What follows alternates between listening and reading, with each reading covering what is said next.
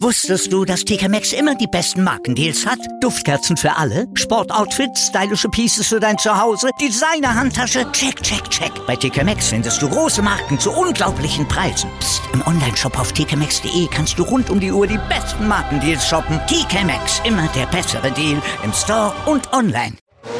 Starting Grid, die Formel 1 Show mit Kevin Scheuren in Zusammenarbeit mit motorsporttotal.com und Formel1.de. Keep racing. Auf meinsportpodcast.de.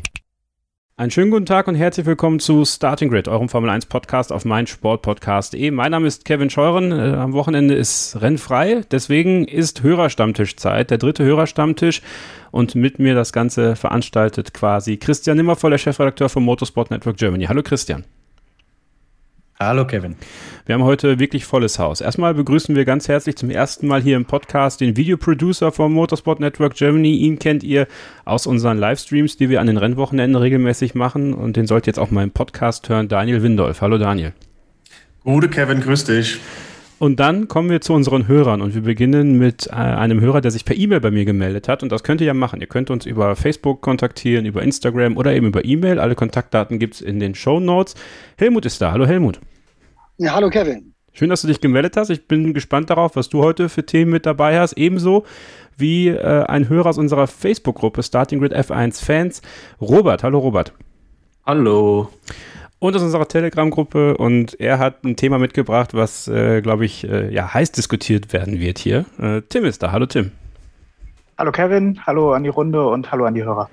Um euch mal so ein bisschen vorzustellen, äh, fangen wir mal mit dir an, Helmut. Ähm, wer bist du, was machst du und was war dein erster Kontakt zur Formel 1? Also ich bin Jahrgang 68, ähm, ich bin amtlicher Tierarzt und meine erste Berührung mit der Formel 1 war der Feuerunfall von Niki Lauda auf dem Nürburgring. Oh. Da muss ich ähm, sieben Jahre, acht Jahre alt gewesen sein, wenn ich das richtig im Kopf habe und zählen kann. Und äh, ich weiß nur noch, dass meine Mutter zu mir kam und sagte, wir müssen jetzt alle für Niki Lauda beten. Das war so meine erste Berührung mit der Formel 1.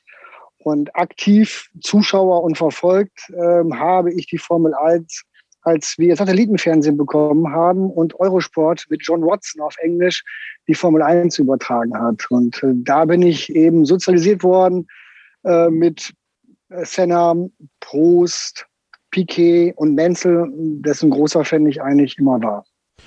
Jetzt muss ich mal fragen, also deine Mutter kam zu dir und, und sagte, wir müssen jetzt für Niki Lauda beten. Also waren deine Eltern auch schon große Formel-1-Fans oder?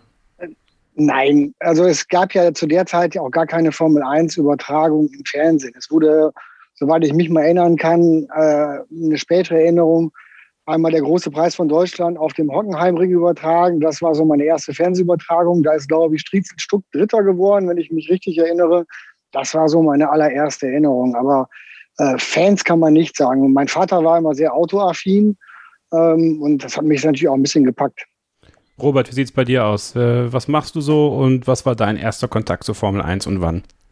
Äh, ja, ich bin Lehrer für Mathematik und Physik und mein erster Kontakt, also ich bin 30, ist äh, mit Michael Schumacher auf jeden Fall und Damon Hills in meinem Hinterkopf. Da war irgendwie von einem Kumpel von meinem Vater mal Mechaniker. Aber ähm, eigentlich meine Eltern hat es nie interessiert, Formel 1, und ich habe es auch nie geguckt, wirklich in der Zeit, sondern äh, da habe ich Erinnerungen an den Italienurlaub, weil da einem jeder über den Kopf gestreichelt hat und Michaele Schumacher gesagt hat. äh, das ist so meine Kindheitserinnerung und äh, so äh, Formel 1 gucken habe ich im Studium angefangen mit Vettel eigentlich erst. Und das ging dann in das, also dann kam ja auch der äh, Michael Schumacher zurück zu Mercedes und dann ging das über in die Mercedes-Ära. Und äh, dann war ich quasi angefixt und dann kam der Podcast dazu. Ja, und seitdem wird's immer schlimmer. ähm, du bist Physiklehrer. Es hört nicht auf. Naja, es gibt ja auch unendlich Content aktuell, ne? Also, ja, genau. Äh, also, es wird immer dichter auch einfach, ja. der Content. Ja, es gibt ja immer mehr Podcasts, auch deutschsprachige. Also ich finde es auch total toll, was ich, ich, ich glaube, ich, ich wage jetzt einfach auch mal zu behaupten, dass es auch ein bisschen an Starting Grid liegt, dass so viele weitere deutschsprachige Podcasts dazugekommen sind von Fans, die das machen. Ähm, aber auch ähm, ja aus dem Journalismus, ja auch durch unsere Partnerschaft mit dem Motorsport Network Germany. Und ja, ich finde das gut. Das hält die Formel 1 irgendwo in den Köpfen und Ohren der Leute und so, so muss es ja auch sein, wenn wir schon kein, kein Free-TV mehr haben. Äh, Tim, äh, Free TV ist ein Thema, äh, Pay TV für dich heute auch, aber bevor wir darüber sprechen, äh, gerne auch mal von dir. Was machst du so und ja, wie bist du zu Formel 1 gekommen? Also ähm, ich bin 32 Jahre alt, arbeite in der IT-Branche und ähm, ich glaube, wie viele Leute bin ich äh, durch meine Eltern zum Michael Schumacher-Hype dazu gekommen. Ja, damals, als es losging mit mich, unser Michael, ja, ähm, seine ganzen Weltmeistertitel eingesammelt hat, war ich natürlich äh, zusammen mit meinen Eltern vom Fernseher, hat mir das angeguckt. Dann habe ich das ganz viele Jahre aus den Augen verloren, hatte auch mit den mit Rennsport so an sich gar nichts äh, zu tun. Habe dann vor ein paar Jahren angefangen, ähm, äh, ein bisschen Sim-Racing am PC zu betreiben und äh, darüber kam dann zusammen äh, mit der mit der Drive to Survive Serie von Netflix äh, das äh, neue Interesse an äh, der Formel 1 und äh, ja, seitdem bin ich dabei. Und ähm, ich finde es halt auch gerade aus, aus meiner äh, Sicht immer extrem interessant, wie das äh, so, so läuft mit der, mit der Vernetzung. Also sowohl die Podcast, wir haben hier Motorsport Total, das uns täglich ganz viele News serviert. Und ähm, das F1 TV, das uns ja mittlerweile ähm, gucken erlaubt, dass, äh, dass, auf das wir uns immer früher gefreut haben bei DF1 oder so, dass wir dachten, oh, vielleicht wird das mal so cool. Und jetzt sind wir quasi in der Zeit. Das ist äh, interessant, finde ich. Hat ein bisschen länger gedauert, als man vielleicht dachte. So, für deutsche Verhältnisse. Ja, schon, aber jetzt ist es da, ja. Ja. Äh, Daniel, du ja natürlich auch hier frisch neu im Podcast dabei. Man kennt deine Stimme, dein Gesicht ja aus den Videos bei, äh, auf den YouTube-Kanälen von motorsporttotal.com, Formel1.de, bist da aktiv als Videoproducer, aber ja, auch äh, für dich natürlich die Frage, also die berufliche erübrigt sich, aber äh, wie bist du zu Formel 1 gekommen? Was ist so deine erste aktive Erinnerung? Ja, ich bin 31 Jahre alt und komme dann auch so genau in diese Schumi-Zeit rein. Also mein Vater hat immer Formel 1 geschaut und ich denke mal so 94, 95 bin ich dann ähm, bewusst auch am Fernseher gesessen, habe mit ihm geschaut und so meine erste Erinnerung ist irgendwie dieser Unfall von Schumacher und Till in Silverstone. Das ist irgendwie sehr präsent bei mir hängen geblieben und ja, habe dann totaler Schumacher-Fan gewesen als kleiner Bub, Autogrammkarten gejagt und war dann 98 in Spa das erste Mal auch an der Strecke gewesen, wo er da mit drei Rädern zurückkam. Ja, und habe dann die Formel 1 eigentlich nie aus den Augen verloren und seitdem würde ich sagen, fast jedes Rennen geschaut. So, und jetzt kommen wir mal zum ersten Thema und das mache ich jetzt einfach mal auf, weil Christian, das hat dich zu einer Kolumne bewogen. Wir fangen mal mit dem Thema Political Correctness an äh, irgendwie ein Stück weit. Äh, Helmut wollte das auch besprechen, aber auf einem anderen Kontext. Ich beziehe es jetzt erstmal auf Ralf Schumacher. Ja, und da haben wir direkt mal den Sky-Experten irgendwo mit drin, Christian. Äh, es gab einen kleinen, kleinen Shitstorm gegen Ralf Schumacher. Was hat es denn damit auf sich? Ähm, der Ralf hat gesagt ähm, beim letzten Rennwochenende über Zunoda einen Satz, den ich kann ihn jetzt gar nicht äh, ganz korrekt wiedergeben. Kevin, hast du den zufällig vor dir liegen? Äh, er bekommt heute Abend kein Sushi. Ja, also sinngemäß, genau. Äh, Yuki Tsunoda, weil er mit dem äh, Renningenieur sich so ein bisschen gezofft hatte. Äh, für, den, für den Japaner gibt's quasi heute Abend kein Sushi, so ein bisschen eine augenzwinkernde Bemerkung. Ähm, und vor dem Kontext, dass bei Sky auch im Fußball das ja schon Thema war, ähm, wurde da direkt an einigen, von einigen Seiten diskutiert drüber, um Gottes Willen, darf man sowas sagen? Ähm, vielleicht sogar Ralf Schumacher in irgendeiner Form suspendieren. Äh, und da dachte ich, ey, das kann wohl echt nicht wahr sein, ja. Also ich bin, das muss man vielleicht dazu sagen, und da bekenne ich mich auch gern dazu, ähm, mit Sicherheit aus dem liberalen Spektrum, äh, was das Politische betrifft, ja, und auch das Gesellschaftliche, wo ich drauf sehe, das gestehe ich auch gern ein. Ähm, aber das hier, und ich bin auch, was äh, zum Beispiel Sprache betrifft und so, äh, sehr auf der liberalen Seite und unterstütze fast alles, was so in Richtung Political Correctness geht. Aber wenn so ein Spruch ähm, schon diskutiert wird und allen Ernstes dazu führt, dass Leute meinen, ähm, der Ralf gehört da nicht hin, dann, also das hat mich sehr gestört, weil ich glaube überhaupt nicht im Ansatz, erstens glaube ich, dass dem Zunoda das völlig egal ist, dass sich der gar nicht verletzt fühlt. Ähm, und ich glaube, dass Ralf das auch in keinster Weise äh, irgendwie äh, rassistisch gemeint hat. Jetzt gibt es natürlich das Argument, und das auch zum gewissen Grad zulässig, ähm, du musst nicht ein Rassist sein, äh, um rassistische Inhalte preiszugeben, zu teilen, wie auch immer. Da gibt es ja auch gerade bei euch in Deutschland mit Maßen äh, und der Fridays for Future Tante, wie heißt sie? Tante ist auch schon schwer. Äh, Luisa Neubauer. Luisa Neubauer, genau. Ähm, so, also das kann man alles diskutieren. Ähm, und gerade im Zuge dieser Diskussion war auch ein sehr wichtiges Argument, das mal gefallen ist, ähm, dass auch der Kontext, wer etwas sagt, wahnsinnig wichtig ist. Und ja, vor allem im Hintergrund kann ich überhaupt nicht verstehen, dass da jetzt ein, auch nur im Ansatz eine Art von Shitstorm entstanden ist gegen Ralf Schumacher. Und das habe ich auf meiner Facebook-Seite äh, Formel 1 Insight mit Christian Nimmervoll, äh, habe ich dem mal einen Beitrag gewidmet, wie ich das sehe. Äh, Robert, ich möchte dich da gerne mal äh, aus der Position auch des Lehrers mal zu fragen. Also wenn du jetzt vorstellst, welche Jahrgangsstufen hast du so? Äh, ja, alles von 5 bis Q2. Also Q2 okay. ist in NRW die 12. Klasse. Äh, ja, Gymnasiallehrer. Also mal so, mal so. Also alles prinzipiell. Wie, wie stehst du also zu diesem Thema? Also wo ja gerade auch Jugendliche ähm, zu einem Sprachgebrauch irgendwie ähm, ja geleitet werden sollen, der fair ist, der vernünftig ist. Äh, wenn du jetzt sowas hörst, mal sowohl aus der Sicht des Lehrers als auch aus der Sicht des Fans, wie nimmst du sowas wahr? Ja, man ist schon getriggert auf Sprachsensibilität. Das ist auch im Unterricht ein großes Thema, sprachsensibler Unterricht.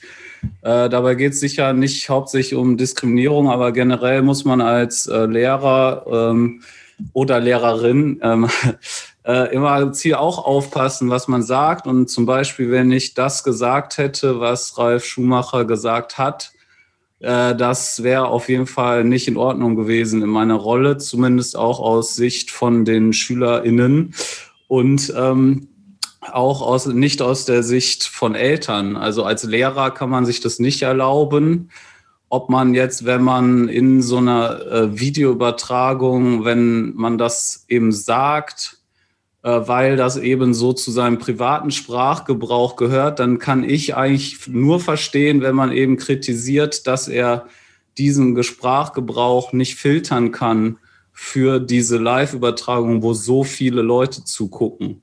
Also das muss ihm einfach klar sein, dass das passiert, wenn er das so sagt. Ja, ob er das privat macht, ist äh, die eine Sache, aber es müsste ihm klar sein, dass das passiert. Helmut, jetzt bist du eine ganz andere Generation, äh, vielleicht eine Generation, in der es normal war, noch sowas zu sagen. Wie siehst du das jetzt aus der heutigen Warte und, und wie sehr muss man da, also muss man da als Ralf Schumacher dran denken und als Sender dann auch im Nachhinein sich irgendwie erklären für sowas? Also ich sehe das sehr ähnlich wie Robert, ähm, dass das nicht gerade die intelligenteste und cleverste äh, Kommentierung in diesem Zusammenhang war, sehe ich ähnlich. Ähm, dass man personelle Konsequenzen oder gar eine Suspendierung von Ralf Schumacher fordert, halte ich natürlich für übertrieben. Ich denke, sowas sollte man intern in der Nachbesprechung mal ansprechen und sagen, dass der Ralf da bitte schön ein bisschen aufpassen soll, sowas zu sagen, weil das durchaus auch eben andere Leute verletzen kann. Daniel, nun ist es ja durchaus so, dass wenn, also wir schreiben ja hin und wieder mal während der Rennen auch, äh, so überzeugt bist du ja vom, vom Kommentatoren-Duo Roos Schumacher sowieso nicht, ne? Ja, also ich finde, dass sie in den letzten Rennen doch einige auch einfach Fehlinformationen preisgegeben haben, was jetzt aber nichts zu der Sache, zu dem Thema hier tut. Ähm, hätte sich Ralf Schumacher besser informiert, hätte er gewusst, dass Tsunoda viel lieber italienische Küche mag als Sushi. ja, also meine Meinung dazu ist einfach, solange es den Yuki Tsunoda selbst nicht beleidigt hat, muss man die Sache auch nicht scheiße reden, wie sie ist. Wenn sich andere Leute darüber aufregen, obwohl sie gar nicht betroffen sind, dann ist das denen ihre Sache. Das ist übrigens, Kevin, wenn, wenn ich das noch einwerfen ja, darf, das finde ich auch ein sehr wichtiger Punkt im Zusammenhang, wenn wir reden von Kontext. Ja. Ähm, das Essen von Zunoda war jetzt sehr häufig Thema. Dass da mal eine flapsige Bemerkung dazu kommt, ähm, das ist naheliegend. Ja. Ich glaube, das ist, war überhaupt nicht ähm, irgendwie abgezielt drauf, davon abgesehen, dass ich auch kein rassistisches Motiv davon erkenne, wenn jetzt jemand sagt, um Gottes Willen, der Österreicher isst Käsekrenner. Da, da würde ich mich auch nicht beleidigt fühlen. Ja. Ähm, also da, aber das vor dem Kontext, dass das eben gerade Thema war, finde ich, das relativiert es halt nochmal und kann ich, kann ich wirklich nicht verstehen. Tim, ähm, nun ist es ja so, dass es nicht der erste Shitstorm Richtung Sky ist. Und deswegen würde ich ganz gerne mal mit deinem Thema aufmachen. Ähm, das Thema Werbung im, im Pay-TV. In unserer Telegram-Gruppe bist du einer der, der Redelsführer, wenn es darum geht, das zu kritisieren. Vielleicht kannst du deinen Punkt mal so ein bisschen, ein bisschen ausführen und dann, ja, gerne könnt ihr dann auch untereinander in die Diskussion dazu kommen. Ja, das Thema ist ja äh, jetzt gerade auch noch, wo äh, Sky Alleinhalter der Rechte ist, hat man ja in Deutschland erstmal gar keine andere Möglichkeit, die Formel 1 zu gucken als über Sky. Ähm, ich persönlich äh, habe es jetzt letzten Monat nutzen müssen, weil mein F1-TV während des Rennens immer abgeschmiert ist. Das ist auch ein anderes Thema, das war auch schon ein paar Mal Thema in der Telegram-Gruppe, dass die technische Stabilität da äh, nicht so gut war und habe mir deswegen Sky-Ticket geholt. Ja? Sky-Ticket kostet für einen Monat 30 Euro. 30 Euro, ja, das ist eine Menge Geld. Ähm, dürfen wir nicht vergessen. Und ich persönlich gucke da jetzt nur Formel 1 mit. Und ähm, ich gucke auch nur das Qualifying und das Rennen. Vielleicht sepp ich mal in eins der Trainings rein, ähm, aber in der Regel ist es Qualifying und Rennen. Und wir hatten auch schon mal hier im Podcast, war auch schon mal das Thema, dass ähm, beim Qualifying Werbung gemacht wird und äh, da haben sich Leute darüber aufgeregt, aber das wurde auch explizit äh, von Sky nicht ausgeschlossen, dass da Werbung gemacht wird. Also von daher geschenkt, ja. Ähm, aber wenn ich ein Rennen gucke und dann mittendrin eine Im-Bild-Werbung von 1 und 1 oder was war das Deutsche Vermögen äh, mit Mick Schumacher kommt, dann frage ich mich schon, hey, also ihr kriegt schon eine Menge Kohle von mir. Muss das jetzt noch sein?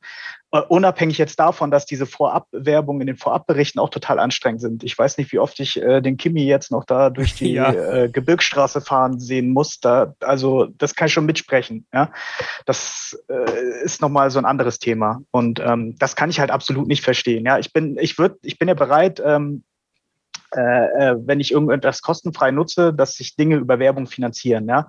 Alles, was man macht, äh, muss ja von irgendwas finanziert werden, wie auch zum Beispiel dieser Podcast. Ja? Ähm, das ist ja dann auch vollkommen okay. Aber wenn man zur Kasse gebeten wird, dann ist es meiner Meinung nach guter Stil, wenn man dann an der Stelle auch nicht äh, so von Werbung untergebuttert wird. Oder ich sehe ich das alleine so. Was ist eure Meinung dazu? Ja, wer möchte. Einfach frei ja. rein. Ich kann da auch was zu sagen. Ich mache mir da auch viele Gedanken drüber, über diesen ganzen äh, Output von Sky. Und zwar zur Werbung sehe ich das ähnlich wie du. Ich frage mich auch immer wieder, wie man so viel Geld verlangen kann und dann so viel Geld, äh, so viel Werbung schalten trotzdem kann. Äh, die Antwort ist relativ einfach. Äh, die haben halt so viel geboten für die Lizenzen, dass sie es irgendwie wieder reinkriegen müssen. Aber ich finde es auch irgendwie unfair ähm, mich stört aber, ich hoffe, das geht nicht dann zu weit weg, dann können wir gerne zur Werbung zurückkommen. Ich finde eigentlich so die Performance von der ganzen äh, Berichterstattung und dem Kommentatorenteam nicht ausreichend für den Preis. Aber da will ich jetzt, ein, sorry, wenn ich das sprenge, Tim, dann nehme ich mich erstmal zurück. Ähm, da, dazu ganz kurz, ja. Ähm, ich habe natürlich jetzt nur den Vergleich Sky Ticket, ja, aber du hast jetzt gerade davon gesprochen, dass die die Lizenzen teuer eingekauft haben. Ja, das mag sein. Ähm, aber war der Einkauf der Lizenzen jetzt dreimal so teuer wie im letzten Jahr? Weil letztes Jahr habe ich 10 Euro für die gleiche Leistung bezahlt. bezahlt ja. Und mir ist klar, dass äh, Sky jetzt noch andere Angebote außer Sky Ticket hat, aber das ist jetzt die Ansicht von mir. Ja, also und ich finde, die kann man auch durchaus da vertreten. Weiß da einer mehr? Kevin, du Du vielleicht? Ähm, ich bin hier gerade nebenbei die Preise mal am Suchen dafür. Also ich will euch mal so einen Eindruck geben, was so eine L-Werbung kostet. Interessiert euch das? Ja. Ja, ja also, selbstverständlich. Also eine L-Werbung ähm, als der sogenannte Superframe ähm, nach dem Zwischenzeitraum zwischen Park Fermé und der Siegerehrung kostet 443.415 Euro brutto. Nur mal so als als, als das sind die Overlays, ne? Also die als L quasi. Genau, das sind die, die als L rein sind. Bildwerbung. Ja, mhm. genau, genau. Ich suche gerade mal, ich versuche gerade mal rauszufinden, was denn. Wo, woher hast du denn diese Info, Kevin? Die Mediadaten von Sky. Das sind ja alles Mediadaten. Ich könnte es ja auch, wir könnten theoretisch ja auch Werbung schalten, wenn wir die Kohle hätten. Mhm.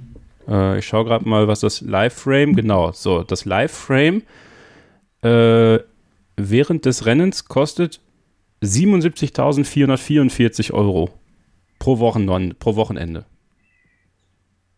Also innerhalb der Rennen und innerhalb der Qualifyings. Also das sind die 15 Sekunden L-Werbung, die, die du, Tim, so äh, monierst, die während der Session kommen. Ja, ich meine, müsste man jetzt natürlich mal, man könnte das jetzt ja haarklein zusammenrechnen, wie viel ja, ja, laufen da so im Schnitt Absolut. und wir rechnen das wieder gegen, wir haben ja hier einen äh, Mathematiklehrer gegen die, die Anzahl der Werbung pro Rennen oder pro Session und dann könnte man mal gucken, wie das Verhältnis steht, aber ähm, ja. gefühlt ist es immer noch zu viel Werbung, meiner Meinung nach. Kann da gerne ein Projekt draus machen und dann veröffentlichen. ja, du kannst das ja mal deinen Schülern als Hausaufgabe geben. Ähm, das ist ja dann so Outsourcing, ja. Die ja, müssen genau, sich das, das Rennen angucken und wir haben dann äh, beim nächsten Mal die passende Statistik dazu. Fun Fact am Rande, der Superspot, ne? Wollt ihr den mal hören? Der Superspot, das ist ja immer der, der ganz kurz vor Rennstart kommt, jetzt mittlerweile. 1.096.230 Euro. Brutto. Ja, nicht schlecht. Das ist mal, äh, da kann man mal, äh, da kann man mal werben. Ja, also. Für, für, für, Immerhin. Also für wie oft oder für einmal oder wie? Also, Rennen oder wie ist das? Das wird hier jetzt nicht so klar, ob das dann vor dem, also für das Ganze ist oder nur für ein Rennen. Es kann halt sein, dass es äh, nur ein Rennen ist. Okay. Immerhin gibt es noch einen Vorteil gegenüber der Fußball-Live-Übertragung von Sky, wo pro Halbzeit immer auf irgendein neues Highlight bei Sky von den Moderatoren hingewiesen ja. wird. Zum Glück machen Sascha Roos und Ralf Schumacher das nicht und weisen nicht auf die neue Sky-Serie oder auf das Topspiel der Woche hin.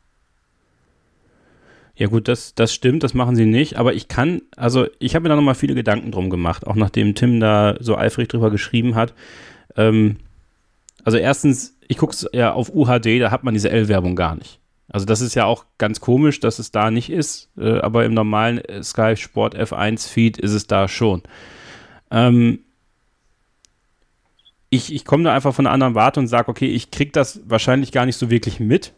Aber wenn ich mich da wirklich aktiv reinversetze in jemanden, der, ähm, der bewusst sagt, okay, ähm, ihr sagt mir hier, ihr seid werbefrei, aber gleichzeitig macht ihr wirklich zigmal Werbung. Also die Werbung aus dem Qualifying, die kennt man ja mittlerweile, also zwischen den Sessions. Das ist ja wie bei RTL mit, mit Boxen. Ja? Also ich kann auch da verstehen, wenn Leute sagen, ja gut, aber dann soll es einfach weiterlaufen über F1 TV und dann äh, sehen wir dann die Bilder aus der Boxengasse.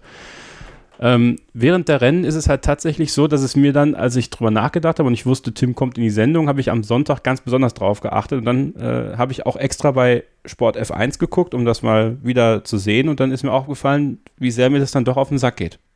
Also wenn ich aktiv dran denke, ist ganz witzig, dann geht es mir auf den Geist. Wenn ich nicht dran denke, denke ich, okay, geht auch wieder weg. Das ist ganz interessant.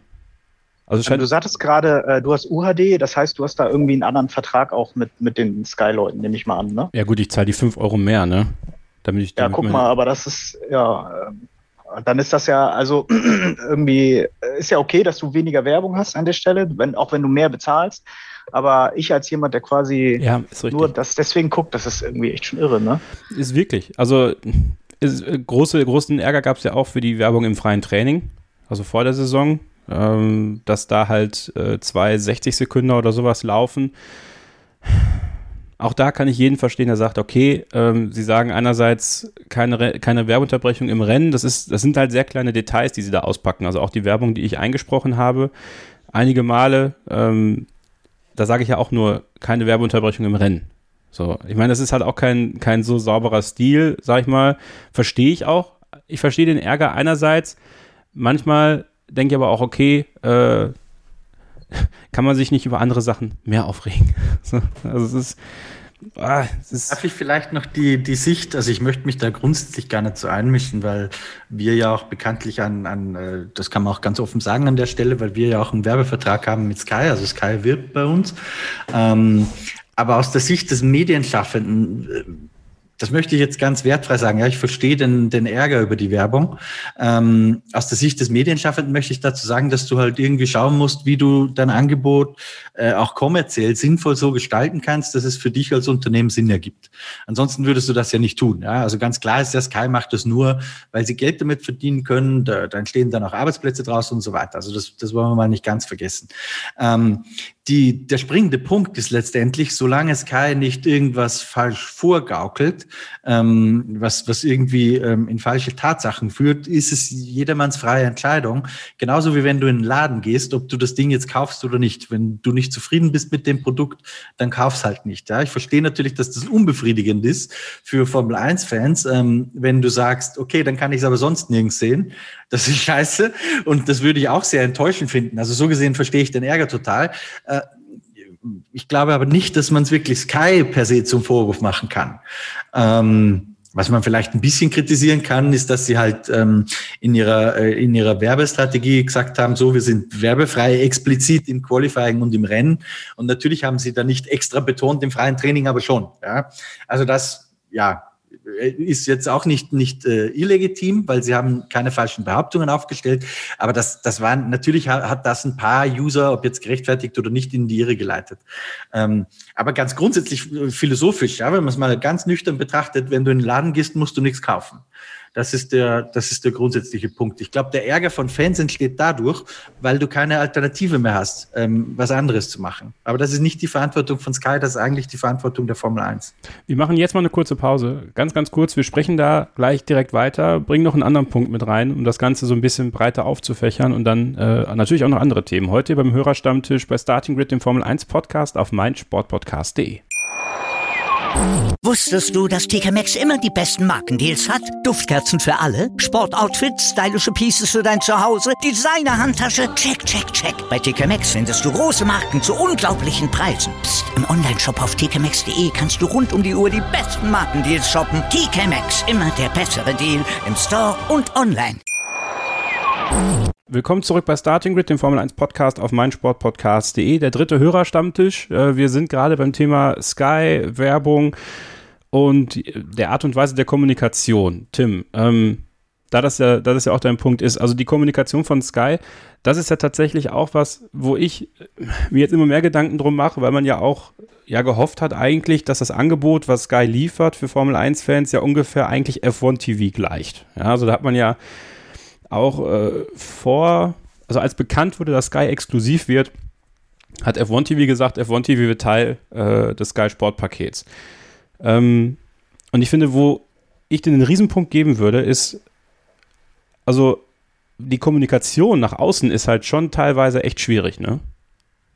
Ähm, ja, da hast du natürlich äh, schon mit recht. Vor allem, ich weiß nicht, äh, wenn du dieses, diesen UHD-Receiver hast, da äh, kannst du da zwischen den Kameraperspektiven und sowas hin und her schalten wie bei F1 TV? Ja, kann ich. Aber das Ding ist, das läuft natürlich über die Internetleitung. Ne? Also du hast halt schon dann diesen Versatz. Also während ich bei, also okay, vielleicht ganz kurz. Also wenn ich auf dem, also ich habe Satellit. Ähm, wenn mhm. ich auf dem normalen F1-Channel bin, bin ich, glaube ich, zeitgleich oder relativ zeitgleich. Mit UHD bin ich ein bisschen hinterher. Und wenn ich über die SkyQ-Plattform gehe und dann zum Beispiel Pitlane-Channel mache oder halt in die äh, Onboards will, dann bin ich natürlich noch mal ein bisschen hinterher. Nicht, naja, aber gut, das merkst du ja nicht. Du kannst ja nur ein, also du guckst genau. ja wahrscheinlich nur eins auf einmal. Du kannst also, nur eins auf einmal gucken. Das ist auch noch, ja, das, ist, das ist auch was, wo also ich das denke. Ist ja, ja. Äh, ich habe natürlich auch über das, äh, über das Internet geguckt, da ein Delay drin. Das ist, äh, ist halt äh, einfach da, ja. Aber das ist ja nicht so das Problem, also nicht so für mich. Äh, du meintest jetzt aber gerade eben ja auch schon mal, dass äh, das ist halt immer so eine Momentaufnahme, wo es einen stört, wenn diese Werbung kommt. Ja. ja. Und äh, deswegen fällt das natürlich auch im Telegram-Chat auf, weil das ist ja auch der direkteste Kanal während genau. des Rennens. Ja, aber wenn du da gerade guckst, du hast dich jetzt zwei Wochen beispielsweise gefreut auf ein Rennen und sitzt da am Sonntag, total geil, willst jetzt ein geiles Rennen sehen und dann siehst du schon wieder Kimi durch die Serpentin. Ja, ähm, oder Mick Schumacher. Oh Gott, oh Gott. das ist halt immer.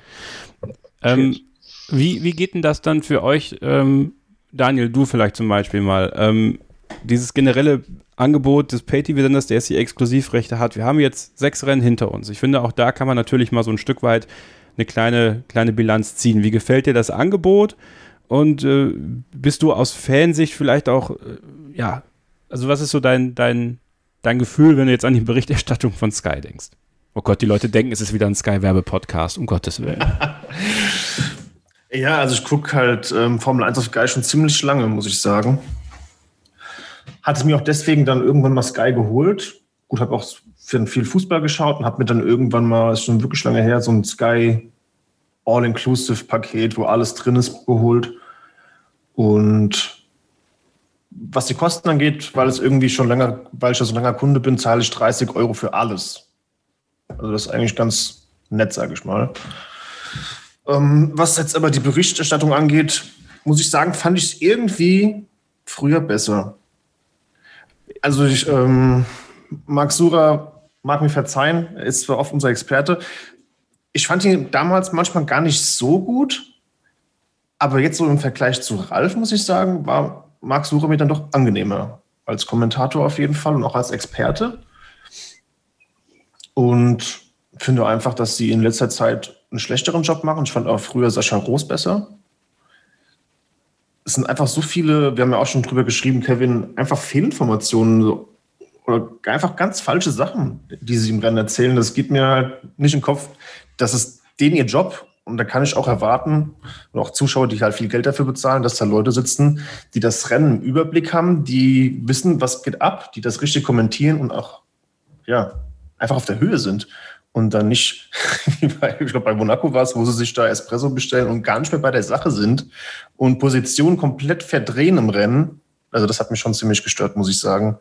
Und ich, wenn mich nicht ganz täusche, haben sie auch jetzt beim Baku-Rennen gesagt, dass Perez 26 Punkte bekommen hat wegen der schnellsten Runde. Was soll das? Ja, hat er ja. Glaube ich. Hat er wirklich, oder? Hat er nicht diesen einen Punkt bekommen, weil Verstappen nicht in den Top 10 war und er die nächstschnellste Runde hatte? Also die Regel wäre mir neu wenn man die Punkte zusammenrechnet, seine 69 ist sie auf jeden Fall, hat er, heute, hat er 25 Punkte bekommen. Naja, wenn er diesen schnellsten Punkt bekommt, hat er natürlich 26 bekommen, ne? Stimmt schon. Aber weiß ich gerade selber, also ist mir, ist mir durchgegangen in dem Moment. Ich war so gehypt von diesem Sieg. Ja, ich habe ich gar nicht mehr auf Sascha Roos gehört, was er da gesagt hat. Robert, ist das denn so ein bisschen das, was du mit Qualität vorhin meintest? So insgesamt? Ja, also für mich ist es so, so ein RTL-Gefühl stellenweise, nur manchmal sogar noch schlimmer. Also ich sitze da wirklich und rege mich auf. Das hatte ich mit einem User aus der Facebook-Gruppe auch. Also das ärgert mich einfach, weil ich sitze da mit meinen Zeiten, ich gucke mir die Zeiten an, gucke, wie schnell Vettel ist. Ich kriege das ja auch gebacken. Und äh, das hatte ich auch mit dir schon mal, glaube ich, bei Twitter besprochen. Dann müssen sie sich halt jemand Dritten holen, der das im Blick hält und nicht irgendein Leo Lackner, den ich liebe oder den wir lieben, der mal dazu geschaltet wird, sondern wie bei Sky UK, der sich einschaltet, wenn er Analysen hat, der aktiv den zuspielt. Ja, also weil das wäre ja dann so jemand wie ich als jemand, der nicht kommentiert, der alles immer im Blick hat, die Zeiten guckt, fette, fett, die Pace und dann äh, einfach so Input, so welchen, den ich mir die ganze Zeit denke. Und wenn dann das noch, was die dann sagen, falsch ist im Vergleich zu dem, was ich äh, denke und auch rechne im Kopf die ganze Zeit, dann kriege ich halt die Oberkrise einfach nur. ja, und das ist für mich halt nicht das Geld wert, letztlich unterm Strich, dass ich bezahlen müsste, wenn ich nicht Sky Go hätte. Ich zahle Sky, äh, ich zahle F1 Pro ja, für, äh, TV Pro äh, habe ich noch Glück, dass ich das noch fünf Jahre habe. Ähm, aber ja, also ich kann es nicht verstehen, wenn man da Geld bezahlt. Ich würde dafür kein Geld bezahlen. So könnte ich es eher mal sagen. Mhm. Ja. Er ist ja auch völlig legitim. Also das ist ja im Endeffekt die Freiheit, die jeder hat. Genau, es äh, muss keiner. Genau, ja. es muss, es muss niemand. Es sind übrigens 25 Punkte, die Paris bekommen hat. Ich habe das gerade nochmal nachgeguckt auch. Ähm, Helmut, wie nimmst du so eine Diskussion wahr? Also wo, wo guckst du überhaupt? Ich gucke bei Sky und ähm, mir fehlt auch ein bisschen so Regelsicherheit und ähm, ähm, ein gewisses Grundwissen bei den beiden Kommentatoren. Besonders übel aufgestoßen ist es mir beim letzten Wochenende, wo eine halbe Stunde sie diskutiert haben, ob es überhaupt einen Restart am Ende geben wird und ob Reifen gewechselt werden, welche Reifen, ob alle irgendwie neue Reifen kriegen oder welche aus dem Portfolio. Wobei mir schon ganz klar war, rote Flagge, drei Rennen vor Schluss. Es wird einen Neustart geben und jeder darf Reifen wechseln. Das war mir nach 60 Sekunden klar. Ähm, die beiden Kommentatoren brauchen dafür eine halbe Stunde. Ja, ich habe es ja auch schon mal gesagt. Ich finde Sascha und Ralf, das ist zwar sehr sympathisch, aber äh, naja.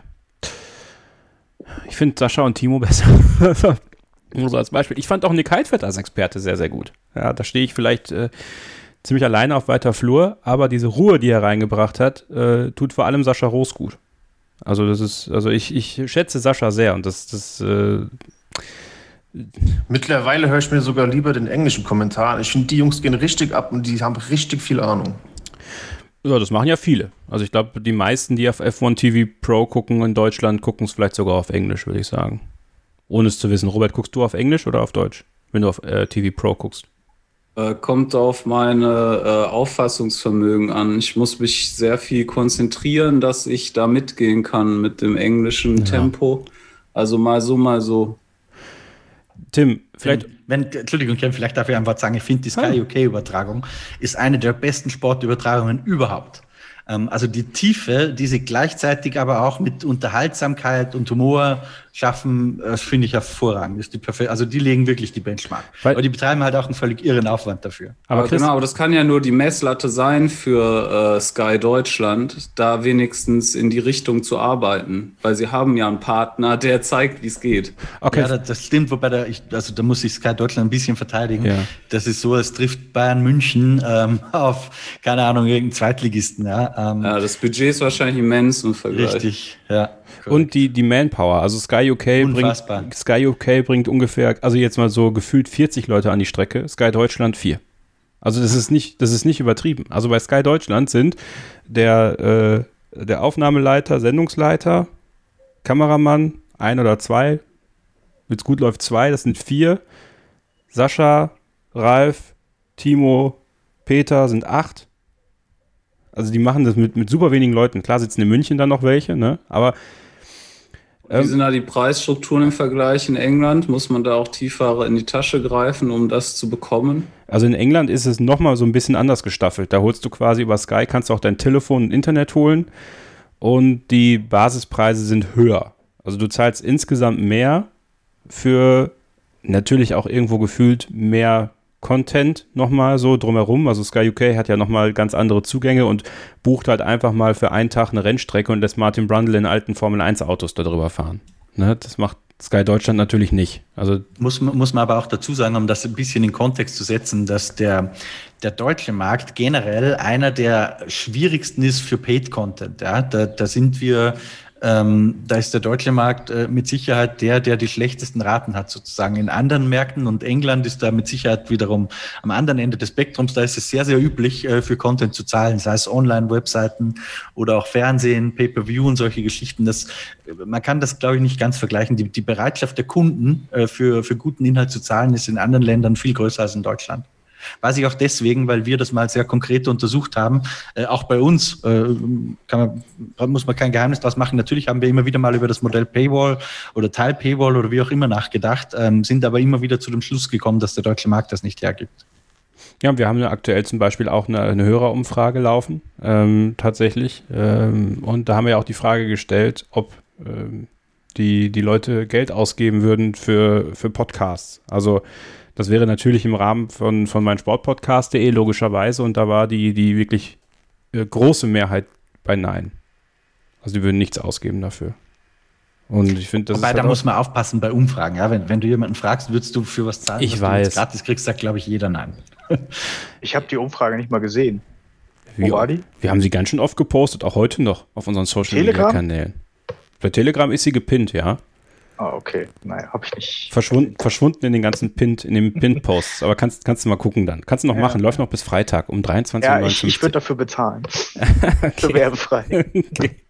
Ähm, aber komm, schließen wir das Ganze mal ab. Also wenn ihr wirklich noch Wünsche äußern könntet. Ich meine, vielleicht hören sie zu, vielleicht auch nicht, aber dann habt das mal vielleicht auch ähm, rausgelassen. Tim, also wenn du dir was wünschen könntest von den Kollegen dort, äh, was noch besser laufen kann, äh, unabhängig davon, ob du dafür zahlen würdest oder nicht. Also das ist, das ist jetzt zweitrangig. Wenn du einfach nur über Qualität und Co. Äh, nachdenkst, was, was sind so Wünsche an Sky, die du hättest?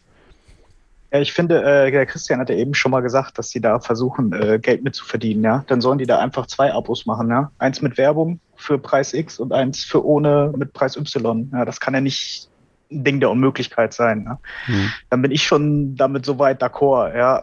Das Problem, das man da jetzt noch hat mit den, mit den Moderatoren, ähm, ich weiß nicht, ob man das so äh, ohne einen Wechsel der Leute äh, geregelt bekommt. Ja. Ähm, wahrscheinlich wird sich da jetzt ja auch in den nächsten Rennen nicht viel dran ändern. Ähm, also ich bin sowieso eigentlich relativ zufrieden. Klar sind da mal immer diese kleinen Fehler, aber die stören mich jetzt nicht so sehr, wie mich die Werbung stört, ehrlich gesagt, ja. Weil die Telegram-Truppe, die betreibt ja immer so gute Aufklärarbeit während der Rennen, ja. Da brauche ich ja eigentlich gar keinen Kommentator noch. Nee, tatsächlich. Also was, was so Community-Stärke angeht, ist das natürlich wertvoll. Ne? Also es hat halt nicht jeder. Also so eine Telegram-Gruppe oder die Facebook-Gruppe, wo man sich halt gegenseitig dann halt Fehler äh, aufklären kann. Ähm, Robert, hast du noch irgendwas? Ja, das habe ich eben schon gesagt. Mein Wunsch ist, dass sie einen starken Lackner haben, sage ich mal, der sich reinschaltet, der da rein reden darf, wenn die gerade zum Beispiel langweilig sind, nichts zu erzählen haben, äh, freundlich auf Fehler hinweisen oder auch einfach sagen, ja, der fährt jetzt die Pace, dann ist er wahrscheinlich da. Also einfach so ein Sidekick wünsche ich mir. Gehe ich mit Helmut. Das sehe ich, gen sehe ich genauso. Ich denke mir, die brauchen einen Nerd an ihrer Seite, der regelsicher ist, der auf die Zeiten guckt, äh, der den mal auf die Schultern klopft und sagt, hier, das stimmt nicht, sondern so sind die Regeln oder ähnliches. Daniel? Mir ist gerade ein Gedanke gekommen, der geht in eine ganz andere Richtung. Ähm, auch nicht ganz uneigennützig für unsere Arbeit, Christian. Ich fände es irgendwie cool, wenn man so sagt, okay, ähm, Sky live, Sie sagen auch immer, es ist noch einmal live. Wer das nicht möchte oder sich nicht leisten kann, ähm, dass man irgendwie ein Modell entwickelt, wo man sagt, okay, am Dienstag, am Mittwoch nach dem Rennwochenende, wenn das eh nicht mehr so aktuell und akut ist, kann man das vielleicht irgendwie, das Rennen sich auch dann anschauen als Nicht-Sky-Kunde irgendwo irgendwie oder man stellt, sage ich mal, so eine Redaktion wie uns Material zur Verfügung vom Rennen, wo dann wir zum Beispiel Analy Analysen machen können mit Bewegtbildern und halt, ja, dass das halt dann jemand anderes übernehmen könnte, sage ich mal, der dann vielleicht auch mehr Lust hat darauf und ja, es ist halt dann nicht mehr so ganz so aktuell, aber derjenige, der keine Werbung möchte oder sich Sky nicht kaufen möchte, kann das dann vielleicht dann ein paar Tage später sich alles anschauen. Übrigens natürlich ein frommer, frommer Gedanke, aber ähm, ja. marktwirtschaftlich halt schwierig. Weil würdest du als, nehmen wir mal H&M, ähm, wenn du sagst, okay, bis Freitag habe ich meine Kleider nicht verkauft, ab Montag gibt es die gratis so ungefähr. ähm, ich, ich glaube, ja, halte ich für aus, aus kommerzieller Sicht, ich finde es schade, aber aus kommerzieller Sicht kann ich verstehen, dass die das nicht machen. Fun Fact übrigens noch am Rande, äh, viele fragen sich ja, wo gibt es eigentlich diese langen Zusammenfassungen, die Sky versprochen hat? Ich weiß nicht, ob euch das auch schon mal aufgefallen ist. Also habt ihr euch schon mal gefragt, wo kann ich eigentlich, wenn ich das Rennen mal verpasst habe, diese halbe Stunde Zusammenfassung sehen, die sie mir versprochen haben? Ist da schon mal jemand mitbekommen? Nee. Also ich habe mal eine gesehen, bei mir läuft der Sender manchmal einfach so nebenbei, aber ich könnte jetzt nicht sagen, wo das war. Das verstecken sie auf ihrem skysport.de, äh, auf der Webseite. Das machen sie nicht bei YouTube. Also wenn ihr mal diese 30 Minuten Zusammenfassung sucht, geht einfach mal auf skysport.de und da ist es dann in den Videos, Formel 1 Videos versteckt. Das, das wiederum ist auch so ein bisschen äh, das finde ich auch ein bisschen schade, dass sie das so verstecken. Also ich habe immer das Gefühl, die verstecken diesen Formel 1-Inhalt, um zu kaschieren, dass sie nicht genug Inhalt haben. Also mm, aber das ist, also ich, ich, ich habe mir eingebildet, dass das irgendwo im, auf einem äh, Sender auch war. Ähm, wenn nicht, wenn es um Online geht, das kann ich schon verstehen. Hier kann ich die Perspektive des Medienschaffenden geben, weil wenn du auf YouTube Content äh, raushaust, gibst du natürlich das ganze Geld YouTube. Ja? Ähm, das monetarisiert unfassbar viel schlechter, als wenn du das auf deiner eigenen Plattform laufen lässt. Aber dann sag es doch, Christian. Die sagen es ja, ja, nicht. Das ist mal. ein anderes Thema, ja. Das äh, kann ich nicht für Sky sprechen. Das meine ich ja, die sagen es ja nicht. Wo kann ich diese 30-Minuten-Zusammenfassung sehen? Wann kommen die F1-TV-Inhalte? Wann kommt mehr Archivmaterial? Das ist etwas, also das kreide ich denen schon an und das stört mich auch, weil letztens wollte ich irgendwie, keine Ahnung, altes, äh, selbst Aserbaidschan-Rennen. Der Aserbaidschan-Rennen der letzten drei Jahre. Ja, also die müssten doch da sein. So, gefühlt. Also das sind so Sachen, okay, äh, irgendwo muss es dann auch mal irgendwann kommen, so meiner Meinung nach. Also dann, dann bist du halt äh, die Heimat der Formel 1, aber irgendwie mit abgespecktem Inhalt und das finde ich ein bisschen schade. Wir machen jetzt eine kurze Pause und dann äh, wechseln wir das Thema mal.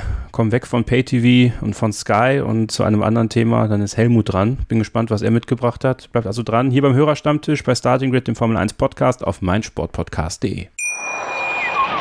Wie viele Kaffees waren es heute schon? Kaffee spielt im Leben vieler eine sehr große Rolle. Und das nicht nur zu Hause oder im Café, sondern auch am Arbeitsplatz. Dafür gibt es Lavazza Professional. Kaffee am Arbeitsplatz, der genauso lecker schmeckt wie in eurem Lieblingscafé. Die perfekte Kaffeelösung für jede Art von Unternehmen. Klein, mittel, groß. Ihr habt auf jeden Fall einen Kaffee, der schmeckt.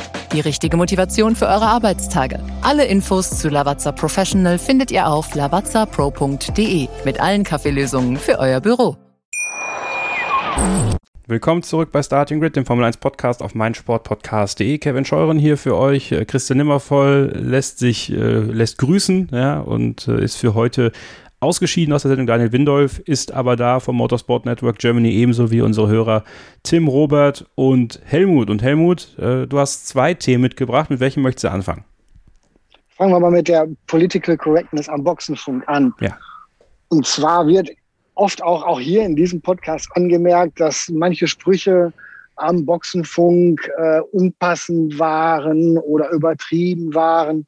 Und das sehe ich eigentlich fast immer anders. Denn das sind Leute, die stehen unter Adrenalin, äh, die kommunizieren mit ihrem Team oder mit der Rennleitung und die meckern halt auch mal zurecht über ein Auto, was nicht abgestimmt ist. Die meckern mal zurecht über Gegner, die sich unfair verhalten. Die meckern auch zurecht über eine verpatzte Strategie oder aus deren Sicht eben. Und genau das ist doch eigentlich die Würze, wenn jemand mal da Emotionen zeigt, als wenn wir immer dieses weichgespülte, geschulte Medien, bla bla, auch dann auch noch im Boxenfunk hören müssen während eines Rennens. Ich weiß, worauf du hinaus willst. Wir hatten ja vor kurzem diese Diskussion um Lewis Hamilton. Ich glaube, das ist so ein bisschen genau. der, der Auslöser gewesen. Ähm, ja, habe ich mir auch nochmal Gedanken drum gemacht. Finde ich immer noch scheiße von ihm. Weil, ähm, ja, Adrenalin hin oder her. Was mich stört, ist dann bei Lewis Hamilton, und da kann ich dann auch wiederum die verstehen, die Lewis Hamilton heuchlerisch finden, ähm, dass er diese sehr harte äh, Blame Policy eigentlich führt. So. Und äh, da vielleicht auch hin und wieder mal darüber wegschaut, dass er vielleicht auch selber mal Fehler macht oder nicht, nicht am Limit ist. Ja, und dann finde ich das halt, dann passt es nicht zu dem, was er manchmal nach außen hin projiziert. Verstehst du, was ich meine? Also diese Doppel Doppelmoral, die er dann manchmal hat. Ich glaube, das ist das, was viele Fans stört und mich in dem Fall ein bisschen gestört hat. Ich sehe das nicht als Doppelmoral. Ich glaube einfach, dass äh, welcher von den Top-Fahrern der Geschichte war denn wirklich sympathisch zu Beginn seiner Karriere? Ein Senna hat es angeeckt hm, ja. mit seinen Sprüchen. Ein Michael Schumacher war nicht pflegeleicht. Max Verstappen ist nicht pflegeleicht. Und wenn ein Lewis Hamilton auch mal sein Team kritisiert, ähm, auch vielleicht übertrieben, dann ist das für mich völlig in Ordnung und hat einen großen Unterhaltungswert für mich. Das stimmt. Unterhaltungswert hat äh, ja, Tim, äh, wie, wie siehst du es? Ja, also ich, mir wird da auch fast zu viel Gewese drum gemacht. Also ich habe mich jetzt auch eben bei der Sache mit dem Ralf Schumacher zurückgehalten. Das ist ja fast ein ähnliches Thema. Ja. Ähm, der ist ja auch dafür bekannt, dass er dann öfter mal solche äh, Dinge sagt. Ich erinnere nur an den, früher hatten wir den Dicken vorne beim Boxenstopp stehen, den man nicht so leicht umfahren kann, ja, wenn man genau. in die genau. Boxengasse kommt. Ja. Ähm, es ist für mich auch ähnlich wie der Helmut schon sagt, das ist so eine Momentaufnahme. Ja, das sind Top-Leistungssportler und wenn die, die wären nicht da, wo sie sind, wenn die nicht äh, ein gewisses Engagement hätten und natürlich sind die voller Herzblut dabei und dann kommt das da halt mal raus. Auf der anderen Seite hast du natürlich auch ein bisschen recht mit der Doppelmoral. Ja, ähm, das ist schwierig. Ich glaube, da, da, da kann man, das ist so eine Fragestellung. Da gibt es kein Schwarz und Weiß, da gibt es so Grauabstufungen irgendwo. Ja, das stimmt. Also vielleicht muss ich da auch noch mal selber ähm, das Ganze vielleicht ein bisschen zurückfahren Daniel, wie stehst du dazu?